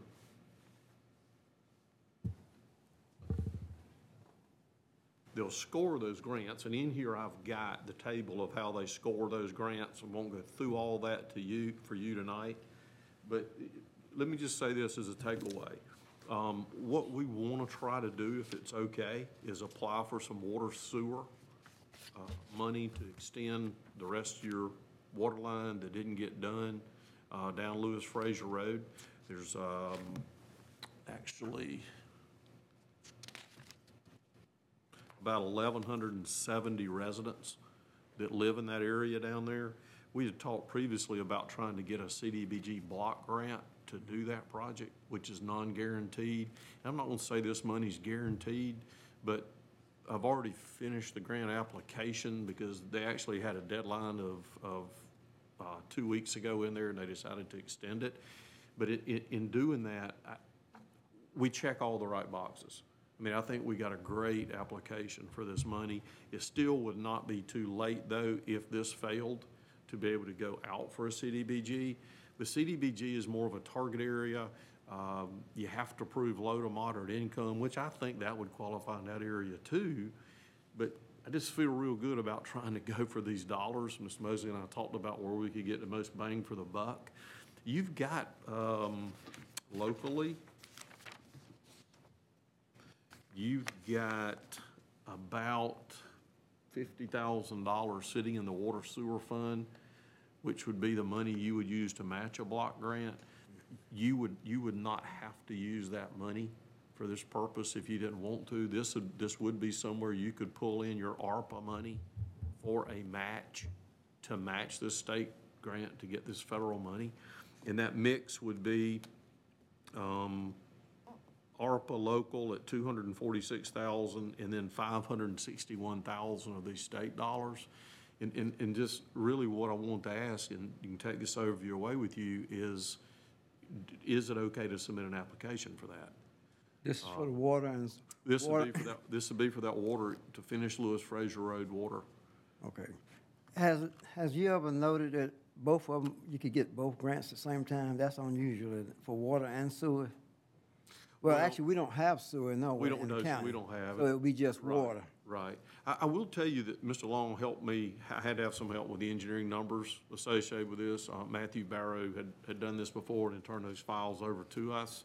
Um, one, thing that came up, and you remember this, it was kind of a- an afterthought that I reached out to Mr. Long, was to make sure that in that budget, we had the connection money in there. Because you remember when we did the water system the first time, part of our block grant covered running that extension to the homes and doing the hookup. Uh, Those people, if you don't, those people will not be able to afford to, to run those service Right, lines. right. And so we've been, we've been sure that in this budget proposed for the project, which is nine hundred and thirty-five thousand dollars, that basically we're able to run that and also get the water lines put in to do that. Um, I would not push anything out until I sent you a full narrative on it. It's a little hard to print out because it's an online grant, but I can give you the narratives uh, that are in there. You'll get the, you'll get this, you know, amount of customers, you'll see our budget. Um, I can get that on out there to you, but I just wanted to know that they, they've extended it until the end of September. Uh, I can actually just get you that eh, out and we can, you know, you can decide in the next meeting if you want to, whether we want to go forward with a submission. But I wanted to give you just a brief overview of that. The, the, the- the water and sewer's pretty clear. The broadband, pretty clear. They've set guidelines on that broadband pot of money as far as what it can be used for, and it's got to have so, so many, so much speed uh, per millisecond on the delivery rate, And, and, and in certain areas. and only in certain areas. That's, yes, sir, that's right. And uh, the other is, is what they've termed negative economic um, Impact. impact, thank you, on there. Um, It's, it's, a l- it's, you've really got to be able to show, to use that money for industries or projects that suffered economic decline during the COVID pandemic to do that. Um, You'll see when we go through the ARPA presentation, because again, it's pretty much like this, that you can give money out to impacted businesses, impacted industries, but they have to prove on a balance sheet where they have suffered decline during that period of time. There's a strict reporting standard there. The way that the state wants this money to be given out to industries is not necessarily giving it to um, DS Smith or giving it to uh, industry specific. They really want it giving, giving it out to an industry and trade association who would then take those applications, send them in, and then the trade association would disperse that money. Uh, It could be given to uh, Chamber of Commerce's that suffered. But the way they want that done, uh, much like ARPA dictates, is they'd rather you get together with a tourism bureau that handled a region and let that region handle grants out to everybody that was affected. So i- i- it's, it's quirky. Uh, there's, there's a, there's a lot of reporting guidelines in there as, as far as what you'll see in ARPA. That being said, though, nothing ventured, nothing gained. Um, I know that, and Mr. Chairman, you mentioned this to me, um, the Interstate Road project, what I'll call, it's still called Interstate Road, I guess, but the road leading to DS Smith's in such bad shape. You may remember that you appropriated in your T-SPLOST money, uh, half of what was required to do that project at about a million and a half bucks. And it was hoped that DS Smith would be able to come forward and help um, I reached out to Mr. Standard down there, uh, Duran Standard and, and some of the management down there, and they've given me some narratives basically on what they have spent, uh, fighting the COVID, uh, epidemic. Things that- Everybody else has too. Yep, thi- things that they've had to do. Um, But that was a way that you might can get some of these state dollars on an infrastructure project to do that. Um, Again, I, I don't know, nothing ventured, nothing gained. Put together a little application for that. I don't feel that the weight of that application is near as good as the water, and they wouldn't compete, it's going to a different infrastructure committee. But it could be the way to see if the state might help the county commission with the extra money that's needed for that road. Actually help the county commission, and city of Riceboro, I guess, but help the industry, basically. Uh, Mr. Brown, back up now. I- I got just a little confused. Is there, you were talking about two different pot of money, right? Fir- First, I'm talking about a pot of money that belongs to the commission that's not this money. So is, is, is- is that the one called the local? That one, that one is called the American Rescue Plan uh, Act, and it's money that's given to local governments, cities and counties, and, and tribal jurisdictions. Okay. And then the state has their own pot of money that it's administering projects with. Okay. That's the money that we're talking about going to for the water and possibly for a road, some help on the road, because it serves an industry. Otherwise, I don't even think we would be able to reach out for that road project. Roads are not something that you can just fund out of Ames- American Rescue Plan money. Right, but this and you'll- local, the local AR, ARP m- funds, you can do that. Really not supposed to, un- un- unless you can show that, unless you can positively show that there was an economic decline in that. I mean, uh, you, when, when you start to put your list together, I'm, I'm not sure you're gonna have money. You, you can't just do roads with it. It would have to be a road that, that served an industry. So actually, right now, if you're looking at this pot of money that you're talking about now, you, if you had to put your priority, it first would be water, in the water category, then broadband. if we had broadband. I- it- it- Well, there's three separate pots, so, so you could have number one priorities in each pot. Okay, But the, oth- the other thing is that you've got to have projects that are project-ready. right. And we talked about being prepared. So uh, you do have, you're far enough along, definitely with your water, Right. that we can put that on out. There's some, a few things we'd have to do, but if we're awarded, we'd update the plans and basically be ready to go on that. Okay. Uh, to put that out to bid. The interstate road project, not far, there's no, no final plans been developed on it, but there's a significant amount of work that's been done on it just to do the final plans and get those out. Re- You know, that, that would be project ready to let within a year, within a year's time, certainly within, you know, several months. Well, could, could drainage play into this? Can't.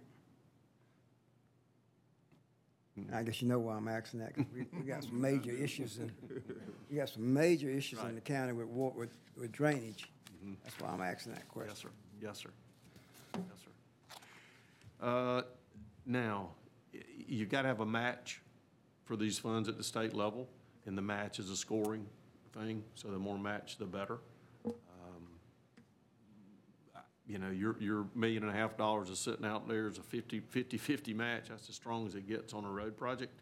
Your match to the water is about a, about a forty percent match, which I think is still good. The project, the water project, just, it's a natural in there. Okay. Uh, so, so I don't, I don't think the match amount's gonna hurt you, uh, that you're not doing a 50-50 in there. Um, but I, I personally, on, on the infrastructure project for negative ec- economic impact, if you're fortunate enough to, you got some money allocated already, if you're fortunate enough to get the other half you need, uh, then that, yeah, I think you'd come out very well on that project. Well, would you, would you not try to bring the water back toward, I mean, if you go one way, which is already down in there, from, from uh, Leroy Coffer Road all the way back and come under the railroad, all of those commercial businesses, and then behind the Lakes subdivision, we know that there's, I mean, it's nothing but timberland that's, it's already been before us at one time and, and laid out for homes. Um, I mean, I, I don't know, we, we've got s- both areas to try to look at. Uh, That's, that's a great point. I, um, So we hadn't done any studies on that, you know, there's, we hadn't done any engineering on that. You could, you could count the people that are there, and I think it'd be pretty easy to run an estimate on what it would take to come under the CSX. uh, and, and serve those customers, that is your water service delivery area. It would be all the way to- to the city limits of Flemington. It's about Liberty High right there. That's right, to Liberty High. Mr. Brown, Joey, Chairman, Fire protection. Chairman. Yes, sir. I hear you. I had a question that was posed to me today about the water system that we got. And going through Robertson Street, uh, can there be any changes made to that for fire protection through there? So, Although that's the city of Midway and it's got that water overlay district yes, in there, can it be any changes to that? not without the city agreeing, or either you taking it to mediation at the state level to change your service delivery area. The city would need to agree to give up that area in, in this, in the service delivery strategy that's adopted. And that's why the water, the water district for the city of Hinesville actually runs all the way out to the high school. Right. But I mean, I'm trying to look at Yeah. where you've got available land that's already coming toward the railroad track. That's right. Um,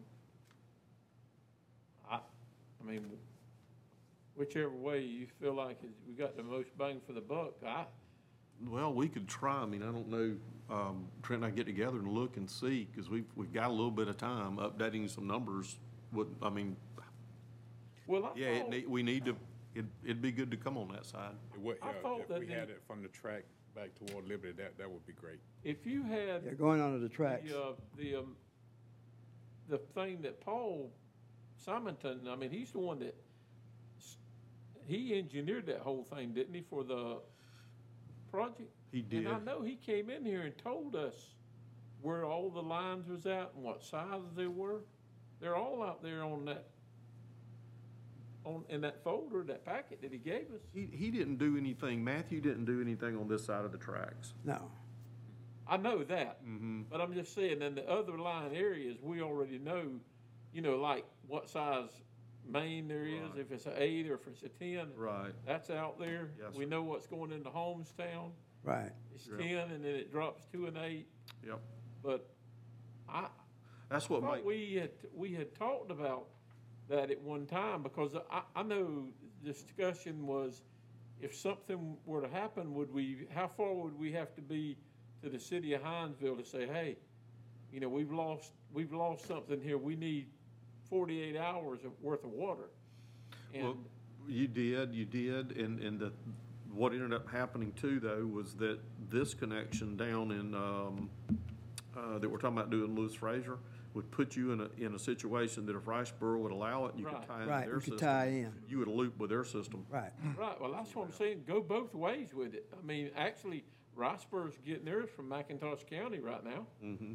So, I mean, it's, uh, you know, wherever we're at, because the whole Liberty County right now, it, from what I'm understanding, is pretty much knuckle down, especially the city of Hinesville. It is. So, so what we can do is, um, is take a look then at what it would take to bring that on this side of the tracks too, uh, budgetarily wise and cost wise and line wise. And then it may mean that you, you may wanna, you know, it'll change your ARPA numbers for, for the money you need to match to be strong. We'll need to up that, obviously some, but we can certainly, I mean, that would, yeah. And we, the- again, we would count the current customers there, is really all you'd be able to count, um, to do that, since there's nothing else, there's been stuff talked about, but there's not anything approved on the books or subdivisions, but we can certainly get those counts, that's easy. So if it goes down Lewis Fraser now, Commissioner Stevens, does it go all the way to the corner and come down Scriven Fork, or does it turn there and go the, Scriven Fork is already covered. all right, so. Okay, uh, so just before you get to John, you start off by almost by, let's say John Roberts' house. You know where the bricklayer stay Yeah. at? Bricklayer stay at, take it all the way out to Barrington Ferry. That will cover everything right there on Salters Road and Salters Farm Road. And there's another road down there, uh, I think there's about s- six or seven houses up in that road. That's on the right, that's. On the right-hand Ivor Road. side, right, uh-huh. So you're probably looking at about forty, about 40, 40 40 or forty-five houses in that distance. Yeah, well, I don't know what's at the lakes and what's on Bright Lakes, but on either side of the road, you'd have Right. a, you'd have a lot of commercial customers, so. It'll, it's gonna pick up, it would pick up Slade Road, McIver. Slade Road, that's right. And, uh, and Okay. Salter, that Salter Road area. I think I, w- I think one of the times before, one of the biggest issues that we, was mentioned to us was coming under the railroad. Mm-hmm. Uh, ain't no problem, they can bore underneath it without any problem, they'd be done with that before you could shake a stick. Getting approval, I think, is a problem. Nah, that ain't no problem either. Do it at night. They'll tell you that they will, but Jesse James and them, that's the reason they robbed them places. Joey, um, you know, we got water slash sewer, and, and we don't have sewer, we just still got septic. But, um, I mean, and we looking at the, the future, what about, uh, I mean, we couldn't look at, and I, I know we probably don't have near the amount of money, um, through this program here or whatever, but, um, a spray field or some kind in, in, in that area so that you have sewer and don't have the, the septic tanks, uh, that may be something, um, that, that we need to look at. Um, um, I, I know, um, I think Midway got a spray field, and there's a spray field in, uh, off of Bar- Barrington Ferry. Right, that's right. You know, so, so if we had something somewhere, you know, for our, um, water customers, um, you know, maybe, um, I mean, Marcus was just here, we gon' um, we got water for another hundred and twenty or so houses, but if we had s- water and sewer, you know, that, that makes it more attractive and, you know, for future development, if you got water and sewer. That would be part of your negative economic impact. So why don't you let us put, see if we can, uh, get those other numbers for the water sewer side. I'll, I'll come and show you the budget on that sheet, which will be the main thing for y'all to look at. And then, um, believe it is the end of September. We'll have to push send on that, so. Let- Let's go back to the top bullet, because, you know, when we were here before, we had a request from a small business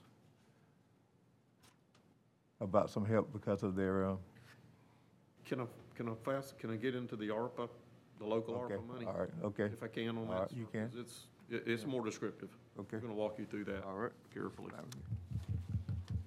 And so we'll, we'll, we'll go there.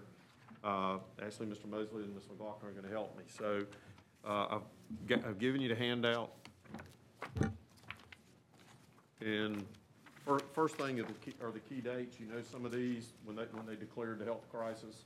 Uh, the covered period, you'll see this referred to a couple of times, actually began, uh, March third of twenty-one. Uh, We still have not gotten the final ruling from Treasury yet. They have not released their final rules on there.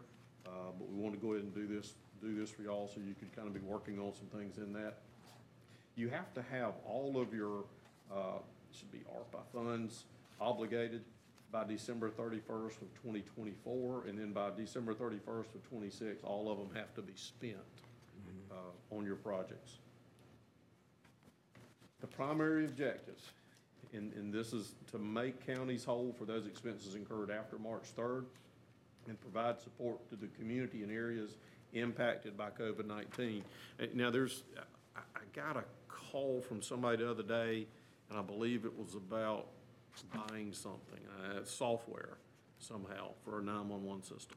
And they said, hey, we understand that you can use that money to buy software uh, from computer-aided dispatch systems. You- You're, you're not gonna see that anywhere in here.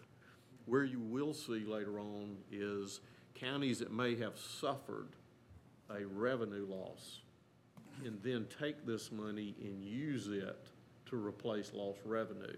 Mr. Glocken will maybe talk about that when she comes up. We ran that number and fortunately or unfortunately, but fortunately, we did not have a negative revenue loss during the period of time. Uh, they're very specific about how, how you calculate that, but it's, it's very, very specific to COVID. So these are the four major buckets, not three, four major buckets that you can use your local ARPA monies for, your rescue plan monies for.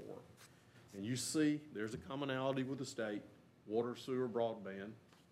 There's the second one, that you see, uh, that you can provide premium pay for eligible workers providing essential work. We're going to dig into these a little bit further.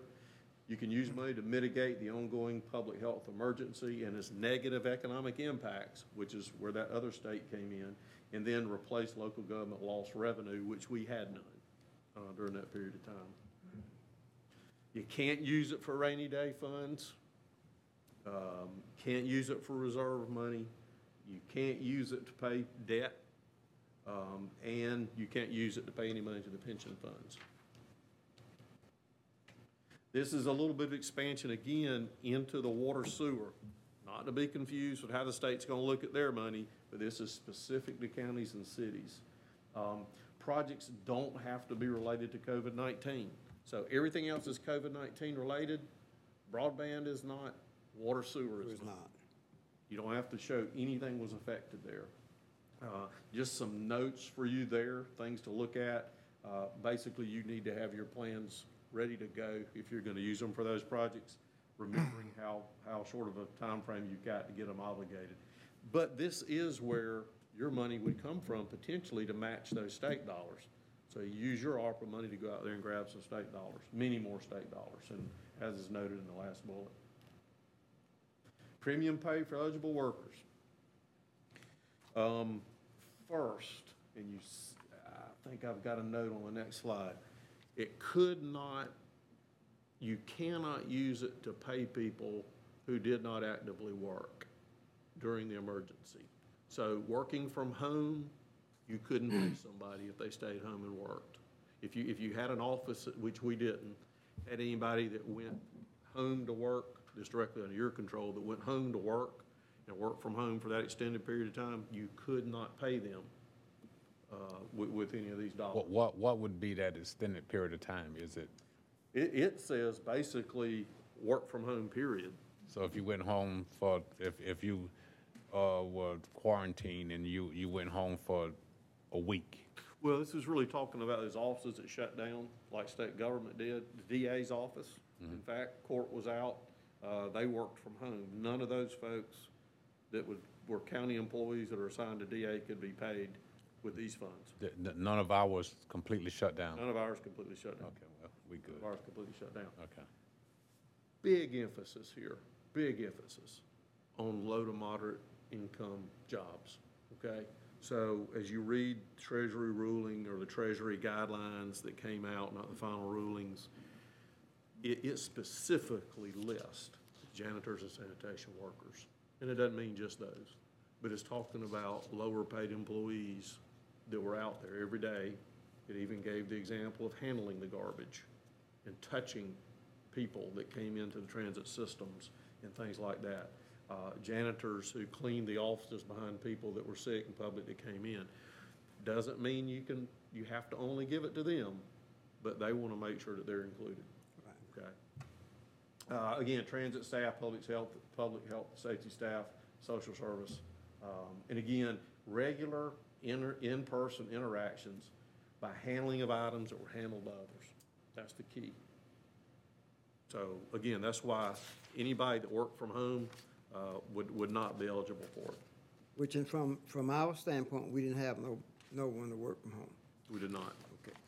Your offices stayed open. In fact, I can't think of an office that didn't handle something that either was coming in the mail or, you know, uh, that would meet that criteria. Go back to that last bullet.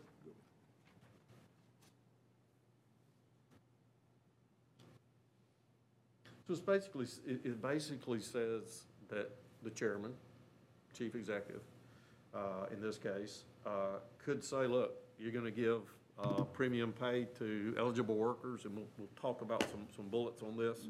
Um, and, and we feel like since everybody stayed and worked and everybody was affected, that everybody is eligible. You can declare others. Now, there, there are some exceptions, uh, and I don't know that I got this deep into that, actually I did. Is, th- this is the cap. Okay, so it puts a limit on what you can give folks, up to twenty-five thousand dollars per eligible worker. They've got to be an essential employee. You can actually make that pay retroactive to January twenty-seventh, twenty twenty. Um, And it can be paid through the date the national emergency declaration ends, which is 2026. But here's some things to think about, and then I will tell you, ACCG's been monitoring it, we've seen stuff come across. What you really have to really think about is not making that a continuing salary, because the money's not coming back. It's one-time money.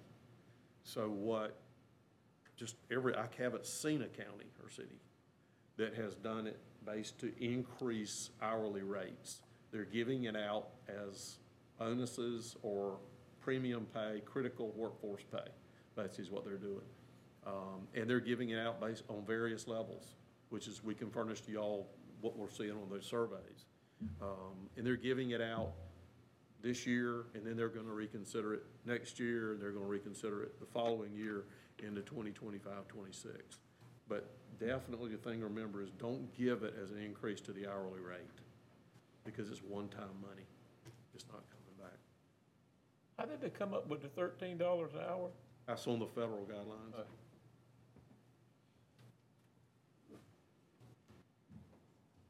And, and Joey, go, go back to that. Uh, that's, um, let's say proceed with caution, and this is something for, uh, for us to consider. Okay.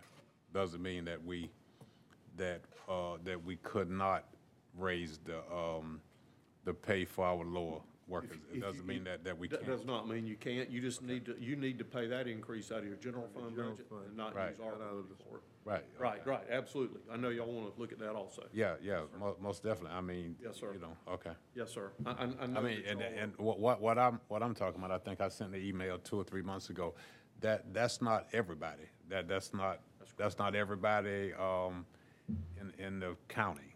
But it, it, it's a few that's way down that, Yeah. that, that we need to do something for. Yeah, and I won't get too much off on this to tell you that when, when UGA finishes what they're doing for EMS and fire, uh, which is supposed to be later this month, we're supposed to have the review of that. We've already told them that we, the commission wants to take a look at mm-hmm. what we call living, living wage. Mm-hmm. It's Getting those rates up, for the mm-hmm. lowest paid employees, and so they're, they're already gonna put that on their radar. But no, sir, that means, you don't have anything to do with that at all. You say, and UGA is doing that? They probably still s- so happy that they won the game the other night. They, they probably ain't thinking about it yet. As far as mitigating the public health emergency, um, you can use it for public safety and public health payroll.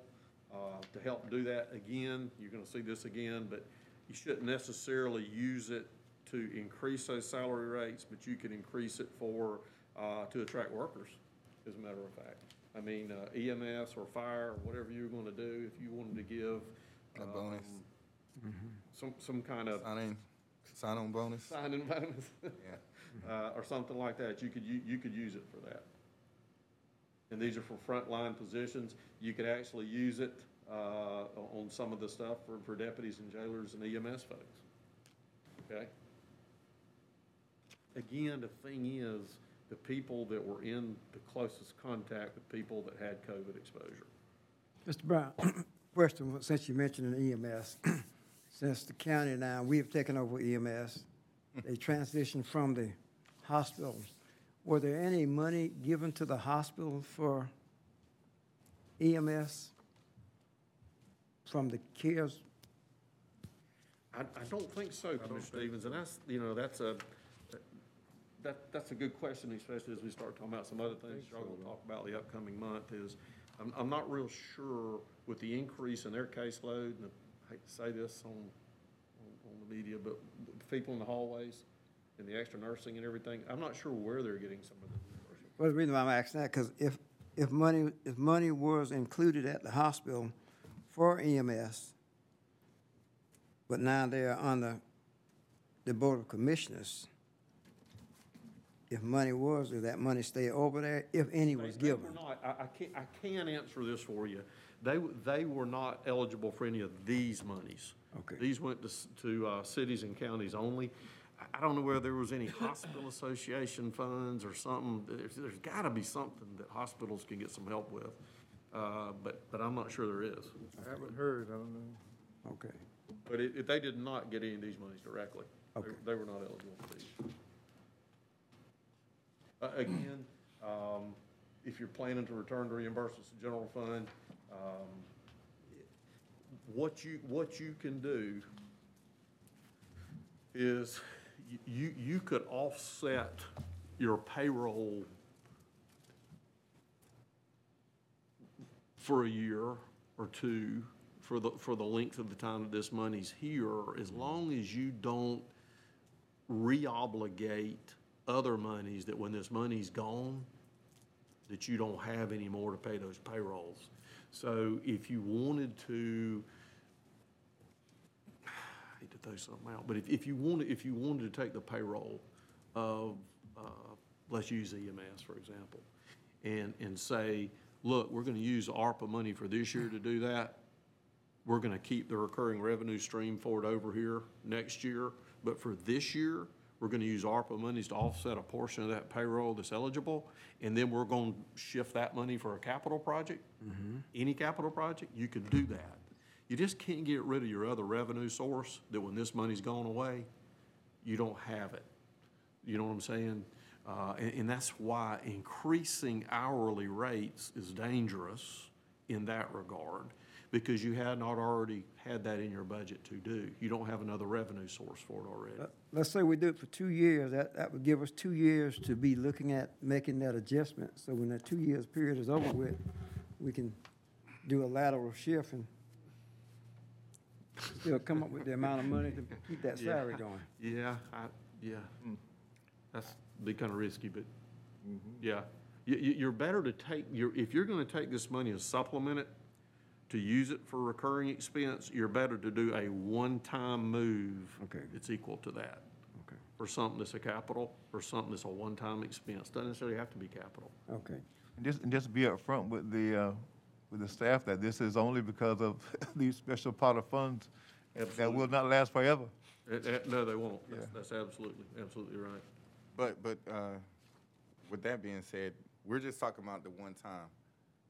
So we're- technically, we're talking about two separate things, because I, I know we're still talking about increasing, You crossed over, that's right. okay. Yes, sir. Yes, sir, that's right. Uh, Big, big thing um, that they talked about specifically in there, ventilation systems. So for instance, it- one thing that you'll see, I think it may be on here, it's on another one, that counties and cities ought to do is take your capital improvement plan, it's one-time money, what have I got to fund in the general fund as a capital improvement item, i.e. these thirty-two systems that you just approved in here, that, that, that you were gonna come out, uh, of your budget if you were gonna do that? Take that money from ARPA, use it for that, and use the money that you had appropriated to do something else with. It, replacement for planned objectives is what they really want to suggest. HVAC systems for ventilation, a biggie. Uh, Cybersecurity, we had stuff built in the budget this year uh, to be able to do some stuff uh, with. That would be a help. But we, we need to take a look at our CIP first. And I've already kind of done that, but there's stuff in there that you've got that, that is coming up between now and 2026 that you're going to have to replace. And instead of trying to budget the money for i.e. tax dollars, you might want to do a set aside of some of this money to have it out there for these qualifying projects. Um, But you see basically what those are. Uh, Other county investments uh, that were specifically mentioned, uh, vaccination clinics. Uh, In fact, we're setting up one, uh, say, we helped the state actually set it up. It'll start next Monday down at Schuman Center. For that, we had to get a tent to do that for the drive-through. That would be an eligible reimbursement for some of these dollars to do that. And then you see some, some other, under the county investment category. And again, if, if you create the capital investment, you have operational cost. Can't use this money for that, that's gonna be in existence, so you'd have to have an alternative revenue source for that. So this is the replacement of lost revenue slide. If we had lost revenue, which I'm glad we didn't, um, then you could basically use, if you, the amount of money you could show on lost revenue using the calculation methodology that they said you had to use in order to determine it, then you could basically use the money up to that sum for anything. It would be the most flexible environment. Again, unfortunately, fortunately, we didn't lose revenue when, when we do their calculations. And this is the funds to the outside agencies. So, Mr. Chairman, this will come back. Okay. You can do assistance directly to households. Um, and you see what those could be under there. This is where Manna House would fall? No, sir. Actually, it would be under businesses, Okay, small business. okay. Joey, go, go back to that other one where, where it says, um, okay, rent, mortgage, and utility assistance. Um, that would be, I mean, we will allocate, we'll have that part of money going forward. It, it won't be for someone that was having problems a year ago. Um, y- yeah, it would actually be somebody who, uh, couldn't pay their rent, couldn't pay their mortgage, um, In twenty twenty. couldn't pay the utilities In during 20 that covered period. During that time, okay? A key thing to remember with both of these, i- and we've done a little exploration, is that the reporting criteria on what you have to show, make a business or make a household present is almost, is very similar to the federal requirement for um, emergency relief funds that the county gets. The county doesn't get it. Liberty County has granted it. There's, there's an emergency fund appropriation committee that is, that is headed up by United Way that basically screens those applications. So you would need to have an application process, and you'd need to have somebody to be able to screen applications for you. And likewise, then, as the money's given out, have a return reporting requirement for those businesses and for those households. Businesses, uh, if you look into the Federal Register, are gonna have to be able to show that they have financial statements and that they're not necessarily audited, but that they do regular financial statements so that they can show you the pattern of where they were, what happened in the trend that they lost, and more importantly, as they go forward with the next money. All that being said, I've reached out to uh, both CRC and United Way, who have screening processes in place uh, that would be happy if the commission wants to um, decide on an amount of money to issue to small businesses. They would help us with that screening process that would be in compliance with the federal guidelines. Since I put it on the table, let's go ahead and talk about it. Um, So, when it comes once again to- to Manna House and their request, so it wouldn't be based on financial hardships. It would be. It would be, it would be based on the hardship they suffered in, in the amount of, of people they had to serve. Okay. It was exasperated by the COVID. I see, I Yes, see sir. that, I see the angle now. And the- and the Okay. good thing about, in Manna House, probably, um, gosh, I hope other businesses don't get on me for this, or other organizations like them. Others. Manna House is a real good record-keeping system. um, That's audited every year. Um, I know that without a doubt, they would be able to show before, during, and after, which is gonna be important in that application Okay, process. so, so Manna House or any other business would have That's the, correct. the same criteria? They'd have, they'd have to go through that. Show the same financial application hardships, process. okay. uh, That's right. Okay, That's right. Got it. Um, Something, something obviously for the commission to think about is every city and every county got these funds. Mm-hmm. And so, um, you know, businesses and or households, Mm-hmm. um, would the commission do those in the unincorporated area? Mm-hmm. Cities take care of those in their cities since they were recipient of the funds? Or does the commission cross over? And if they do cross over, how do you determine, you know, how do you determine how much you want to cross over, right? Where you start and stop? And we can certainly try to figure something out, whatever the. Mm-hmm. what was our lump sum? Sir? What was our allocation? Uh, your allocation was twenty, Almost twelve. eleven point nine, yeah. Okay, so as a, as a commission, then we would just set aside an allotment for, let's make an example, for small businesses, whatever that might, okay? Okay, I'm, I suggest we, we do both. We have, uh, you know, s- some money allocated for, uh, the, uh, unincorporated area. And then also for the municipalities, I mean, cause, I mean, we still represent all Liberty County. Uh, and I, I, I know for a fact, the other municipalities, uh, I don't know how much money they received or h- how they're handling it. But, I mean, I'm, I'm, I'm still a, a huge advocate for small businesses. Uh, with me being a multiple small business owner, I, I, I understand it more than, than a lot. Uh, and still, to this day, small businesses are still the fabric of America. So whatever we could do to help them, uh, let's do it. You know, the only one municipality I heard from about their process, you know, sometimes through Commissioner Gilliard, is City of Hines, but I haven't heard anything from the others, so they've all received some, They, uh, uh, I know that Funding? they all made application for the dollars. Mm-hmm. There were two that were trying to work on something in the end Mm-hmm. and to get their application. in. information filed. Mhm. I'm not sure if they were able to Okay. make that or not. Okay, so we may have to big, big brother, How about Hey, the uh, that's what Board we of are. Education? Board of Ed would not have gotten any. you know, cities and counties. So it's just, when, I- that's what I'm saying, it just had a broad spectrum, make counties whole. And that's what I was wondering is, I mean, I don't want us to be looking at eleven million and they say, oh, yeah, we forgot to tell you now, the school board, y'all got to share with them.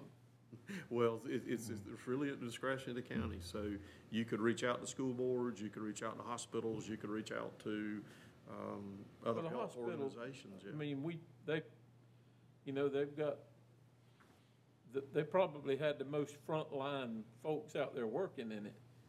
Um, but I mean, I just didn't know if that was the way it was gonna be. It, it is for each municipality to get a certain portion, Yes, sir. the county to get a certain portion, but the Board of Education does not. They, Not of these funds. I mean, you would think they're the ones that probably, the teachers, I do want to say, and I'll go look, I'll go look at the state site again tomorrow. Um, I, I do believe, I'm al- almost hundred percent, the state, out of some of their ARPA money, created an educational fund. And the governor gave some funds to, Yeah, so, so it's a, yeah, I, I'm pretty sure that that is one of the grants that's out there too, is an educational fund grant.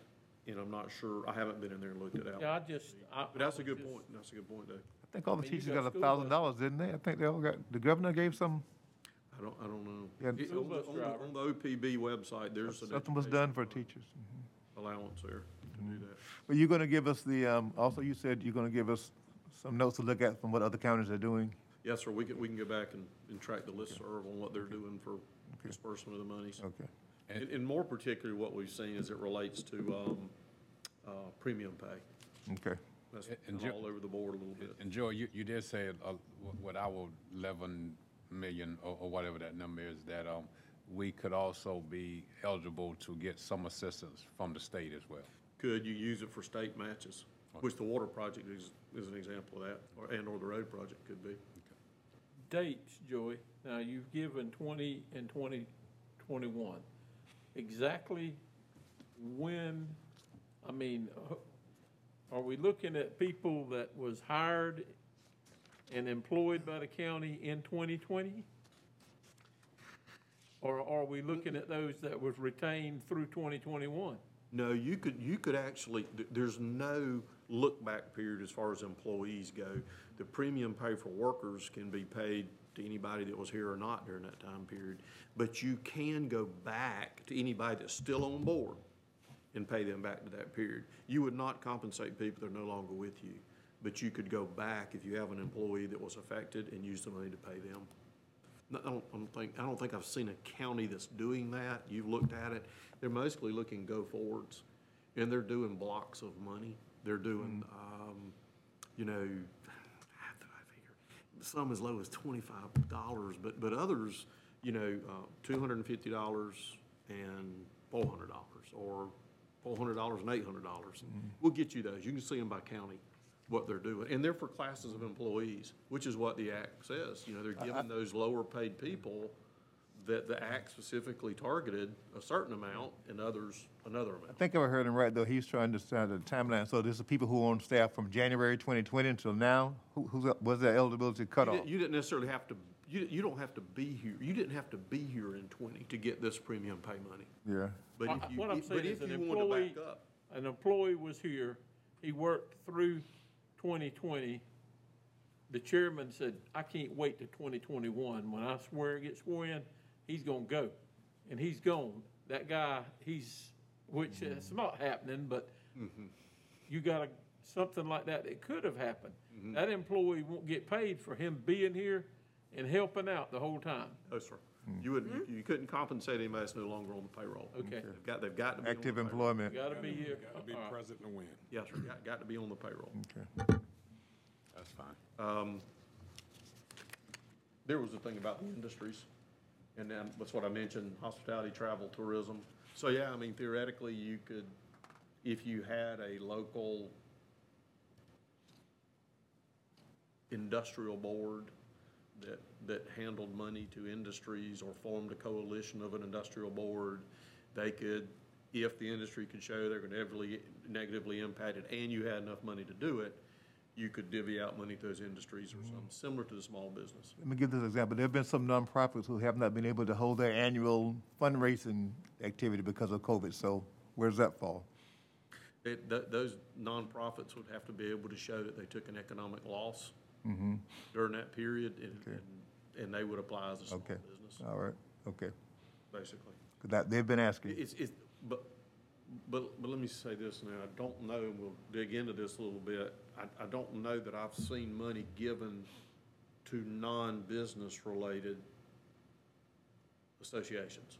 Hmm. So, and I realize a business is a business when I say that. So I'm sitting under thinking of a, of- of a nonprofit agency mm-hmm. that just takes in money and gives out money, right? Mm-hmm. It's not like the Manna House, it doesn't actually open the doors every day and turn on the lights and have Yeah. power and have a budget. Just for instance, there's sororities, and But- there's sororities and fraternities that have annual events. Civic clubs, I'm Yeah, not right. sure. Where they raise money to give I'm not scholarships. sure, I don't think they're, they don't have a business permit. So I'm not, I'm not sure that you could classify them as a business and give them money Yeah, under this. We can, we can see Please- if we can find an answer please to that do. question, but I don't, I don't. because they hadn't been able to hold their annual fundraising stuff for scholarships and stuff. you know. Yeah, but, but, but they're not actually running a business, Business, I understand. and that's, the uh, that's gonna be the. Check it out. I will, that's gonna be the problem. I problem. need to give them an answer. Okay. And again, when you give it out, it's not coming back. Uh, so here's your reporting deadlines. I'm gonna let Kim talk a little bit about the reporting. She still back there?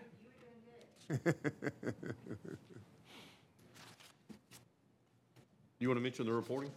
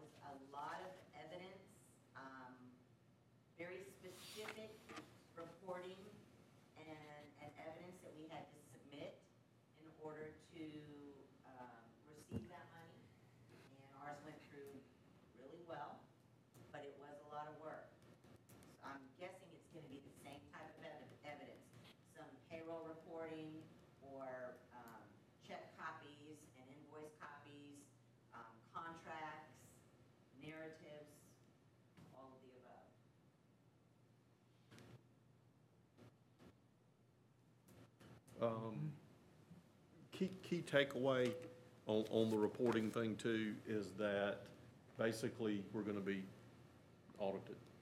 And so we've gotta be sure that it, that it meets everything, as Kim mentioned, uh, documentation is, is, uh, is critical. Again, there's only an interim rule out right now, We're waiting on the final rule, which may clarify some other things for us on our, on our reporting. Anything that we spend has to fit in one of these seven categories. They give you a specific chart of account list that you've got to fit them in, and that they've got to be in here. And I'm, I just pulled off one, let's remember the notes at the bottom, where, where the recipients, and we're responsible for the money that we spend and that we give out, and the subject to have to pay it back. Um, Top note that you'll see on the next one denotes where uh, report's got to show that it was primarily serving disadvantaged communities. The asterisk, you've got to be able to identify the funds that were allocated to evidence-based interventions. And I think I see something that's going to answer our question on that. Excuse me, uh, before you turn, so were, were those the additional, uh 'cause I know on the, on the last slide, we talked about the, the, well, a couple slides back, with the four major buckets? So are those additional major buckets? No, sir, no, sir. But the, these are expenditure categories. And so out of those buckets, any uh-huh. project that you do, you've got to, you've got to mark them to one of these categories. They have to fit. And, thi- and this is, maybe this helps a little bit. Each of those categories, for instance, negative economic benefits, if you were going to do that one, each of these categories is this detailed. Okay, So if we say we're gonna give money to nonprofit organizations, they've gotta show that that money loss was to evidence-based intervention programs. In other words, it would be a nonprofit that, well, like the Fraser Center, that was offering services to COVID-related counseling or something they were doing. Um, But, but you're gonna have to drive back with evidence-based data, not just having the revenue, if you're a nonprofit. So, i- again, perfect example, if we were gonna give that money to a nonprofit, it's gonna go in expenditure category two point one oh, and it's gotta show the intervention programs that they did that were COVID-related in order to get it as a nonprofit. Mm. Not just they loss of funds because they could not schedule a event. They would have had to be engaged in COVID intervention mm. and lost funds through that. That makes it tough. It does make it, these make it tough. And, and, and we can give you all the expenditure codes that you'll see. This is the detail they're gonna want. And I just wanted you to see as an example. Question, Mr. Chairman.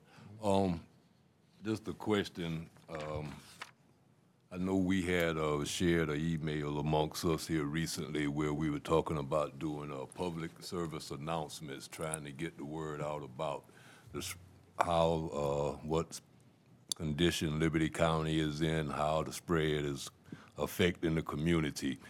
Um, I see where it says health, that uh, public service announcements, we couldn't use none of that money to educate the public. You sure could. You, that, you can use, you can use it to educate the public. You could use it as incentives to encourage the public to get vaccinated. I mean, it- that's exactly what that would be. Because I think we were, um, shared, uh, email amongst us where we were discussing how to get the word out, what more can we do as a group? And the suggestion, or the s- one suggestion that I explored was us doing the public service announcements, even if we had to go to national TV, regional TV, radio, whatever, and those funds would, you know, we could reach a broader swath of people through those rev- avenues if we could use that money toward that also. Something that Commissioner Frazier, in fact, I think bounced back on one of those emails was uh, intervention, not intervention clinics, but uh, vaccination clinics. So right now, we're at kind of the mercy of the state as far as vaccinations go and paying people to be there and things like that. But you could use this money to do some more outreach uh, for vaccinations or testing to do that. I'm gonna let Mr. Mosley talk about the planning. One thing that, that, um, G, uh, Georgia Municipal Association and ACCG recommends is that you do a plan for use of the funds. Uh, number one, to check the boxes and make sure you're gonna be in compliance with what the act allows you to use the money for. But, uh, I think what you're gonna hear us talk about is, is going in and doing a plan through twenty twenty-six. this shows your allocation of funds. And, um, and, and doing that under a planning scenario. So all of you got ideas in terms of, of how the money ought to be spent. So what planning does is it provides you a framework to start prioritizing. What do we want to accomplish? Think about this in terms of the areas that, that Joey mentioned earlier. How can we make sure the monies we spent are within the framework of the ARPA guidelines? So we identify the priorities and we make sure we do the research. Uh, remember, keeping in mind, whatever projects we do, the money has to be obligated, which means we, we lay inside this money on December, uh, the thirty-first, twenty twenty-four, but by twenty twenty-six, it has to be spent. If it's not spent, guess what? Have to be returned. Yes, sir. Yeah. So we answer four questions when we're planning. Where are we now? Where do we want to go? How do we get there? And when do we get there in terms of time frame? Here's a, here's a framework that uh, the Institute of Government recommended in terms of how do we uh, put the planning process to work. They recommend that staff work with a subcommittee that this body establishes to identify uh, projects and the needs and available funding and start doing your research. uh, And then synthesize, staff help to synthesize it with the subcommittee. Then we, uh, we invite uh, partners, potential partners, others to uh, solicit them for their ideas uh, in terms of, of how can we spend the money. We reassess it with this body and we adjust the plan, adjust the plan as needed, and then y'all adopt the plan. Uh, and then I believe, if I read it correctly, I think we are, we commit to tr- Treasury in terms of, in terms of the obligation of those funds. We submit that to, to the Department of Treasury.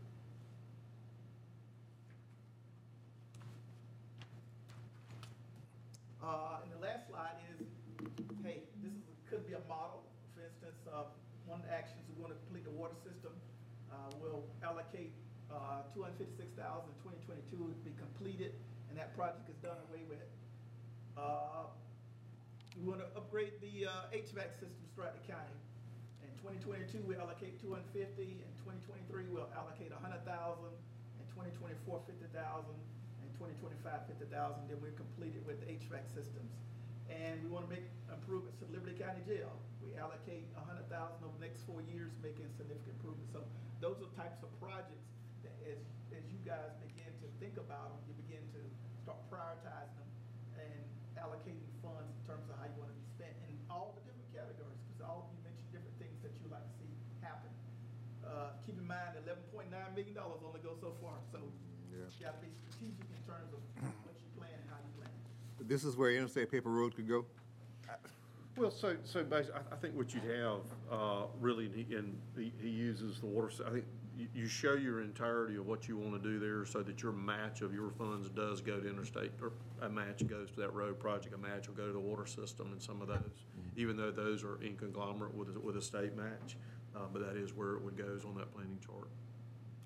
Expand a little bit, so, you know, could you go out there and just make changes to the jail? No. What you'd have to be able to show in your reporting is that you made changes to the jail areas that were related to separation required by COVID. Uh, when, when we, what they had to do, they weren't able to do, really good, was to separate those prisoners and segregate them. The COVID, they were trying to put them in one wing, the non-positive ones in another wing, um, ran into a lot of trouble.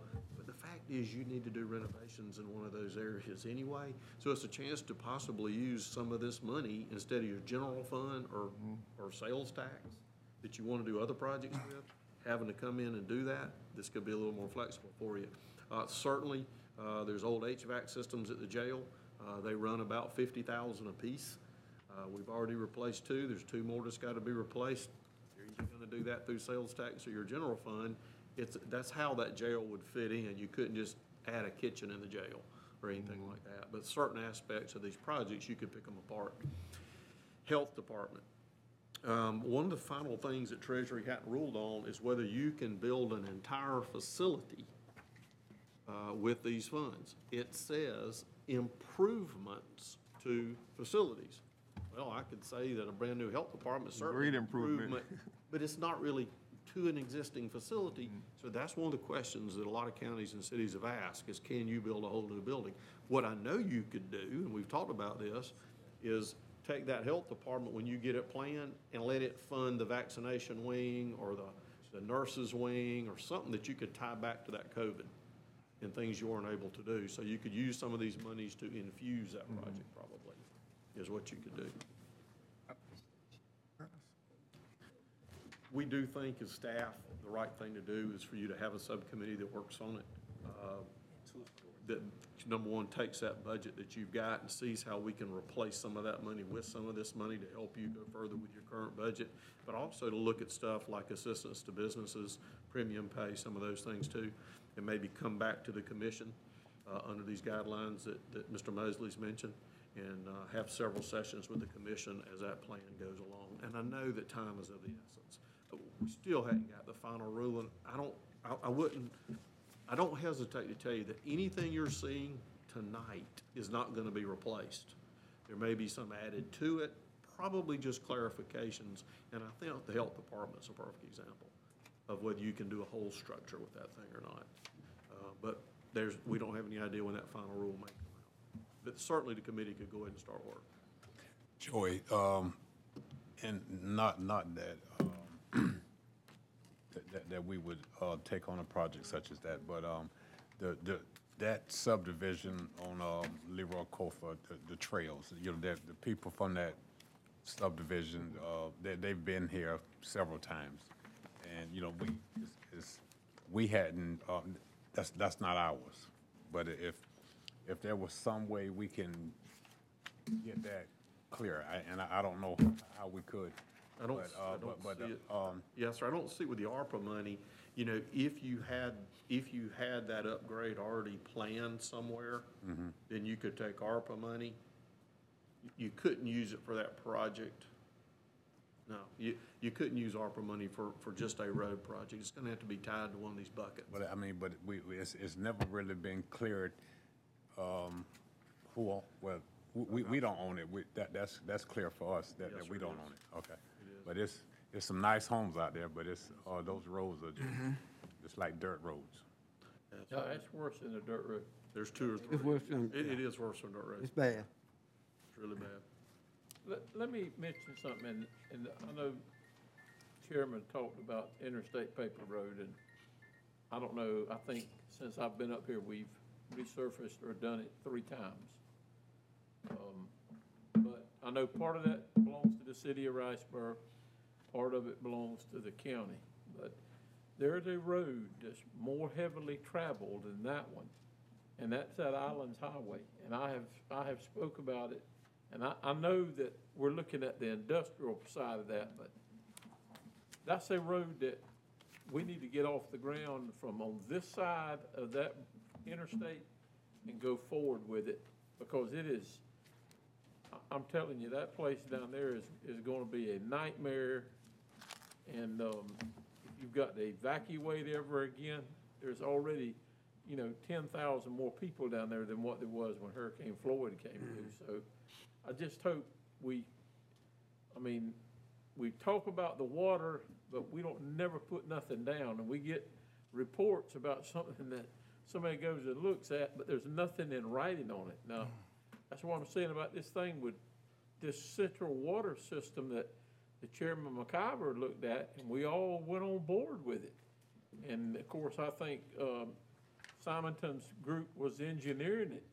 I mean, those documents, we gotta make sure we keep them because, I mean, and I'm sure that they're, they're, they're ours. It was a USDA grant, wasn't it? Yes, sir, we So got. we ought to have all of that stuff to know where we can go with the water and stuff like that. Um, it's a shame that, you know, we've got somebody that's saying, well, I, really don't know if we can buy this piece of property because we don't know if we can get water to it. But, you know, it, in fact, it's a simple thing. All we got to do now is turn it loose and let them do the planning and zoning for it. But I, I don't have a problem doing something in interstate paper as long as Riceboro get in with it, but, uh, them guys in them log trucks, they never had to get out of them log trucks, and Commissioner Jones will tell you, they drive up there, they get the logs off and they go. and they beat the road out both ways, mm-hmm. loaded and unloaded. And I don't believe I've ever seen, since I've been up here, a speeding ticket on that road. Anytime. So, there's no revenue coming off of it. We may be, Don't, don't call me out, cause I'm, I'm, well, I ain't gonna call you out. I mean, you, you've just been in there a very short time, so I'm not gonna, it's, it's been eight years now. huh? It's been eight years. Oh, Lord. Yeah, time, time flies. But but I, I, I totally agree uh, with, with Commissioner Walden. I, you know, I'm I'm not against that project, but I, you know, uh, whenever I look at the, the allocation of these funds and, and how we disperse them, I'm always looking at where we get more the most bang for our buck, and especially with dealing with our citizens. You know, I've, I've been seeing that with, with how we allocate our SPLOST funds, and I feel the same way with this. Uh, and I, I and I'm looking over it and reviewing it, and it, you know, it talks about the different uh, industries that have been impacted. I mean, it, to me, when, when I when I look at infrastructure, I don't look just below ground. You know, uh, if if you look at at most communities and cities, whenever they discuss infrastructure, they're not just talking about sewer and water. they're talking about what's above ground as well. Uh, so, I mean, whenever we're dealing with tourism, travel, hospitality, and all that, I, I think we just really need to sit down and and really, like you said, come up with a, a committee to really look at at this money because, of course, we need to take care of our employees. That- That's public safety as well. Uh, but uh, also, when, when we're looking at, like you said, being able to so upgrade or look at projects that, that we've already been discussing, you know, uh, and, and see where we could go with that. I mean, I'm, I'm even loo- looking at it and it's talking about different development authorities, i.e. Economic Development Authority that we kind of discussed, you know, all of that could, could kind of, uh, work in together. So I think this is a great opportunity for us to be able to, you know, serve our public, you know, from, from the private sector to, to, uh, the individual in their household. So I'm just ready for us to come up with, Mr. Chair, come up with a, a committee or whatnot and, and let's review this and. Go ahead. Um, what, what- what size committee you recommending, sir? Do you have a? Seven, odd number. That really doesn't need to be any more than three. Uh, Other than that, it's gonna be a call meeting. No, that's true. That's true. I'll serve on it, Mr. Chairman. You will? I will. You will? Whoever. I don't need to be on the committee, but I am going to turn in my report. Yeah, I think that's, I mean, I think that's the key, the key thing too, Everybody because it's their gonna take input. some, looking into that budget and doing some things with, the- with the budget document and all that, I mean, it's gonna take some time. Mm-hmm. Um, And I would think the committee, certainly at your guidance, would take into consideration everything, Mm-hmm. come back with something, and take some more consideration in, as y'all think about other things, and that we don't rush into it.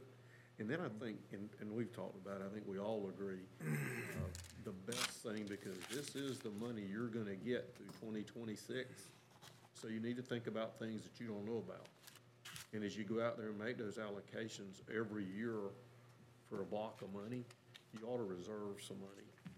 Because, I- you know, you're gonna keep dealing with tents and vaccination sites and whatever it may be. And if you don't have any money that you can go to specifically for those purposes, then you're gonna come out of the general fund with it. So some reserve would probably be good too. Better cautious, and you can still allocate it, I mean, you know, and then all turns out good and you've got. Joe, now, you said it's got to be spent by, Has to be fully spent by twenty twenty-six. oh, and if talking about tents and vaccination sites and everything, so, I mean, if we setting up tents in twenty, how, how do you set aside? Well, no, I think you do, you just come in, boy, you could do it so many ways, but it's whatever y'all wanna do. I think you come into that plan and then, and each year, you, you, you decide your own buckets of money that you wanna allocate to these, to these areas right here. Mm-hmm.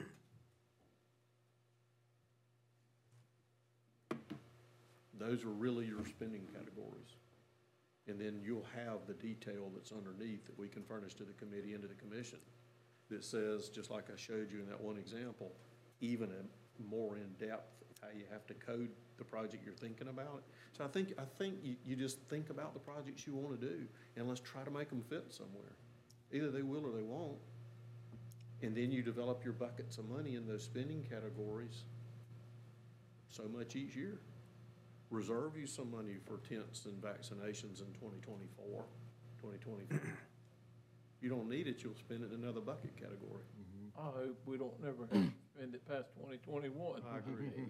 I know. Me- me I and mean, you I both. tell you, this is a terrible thing. It Yeah, is.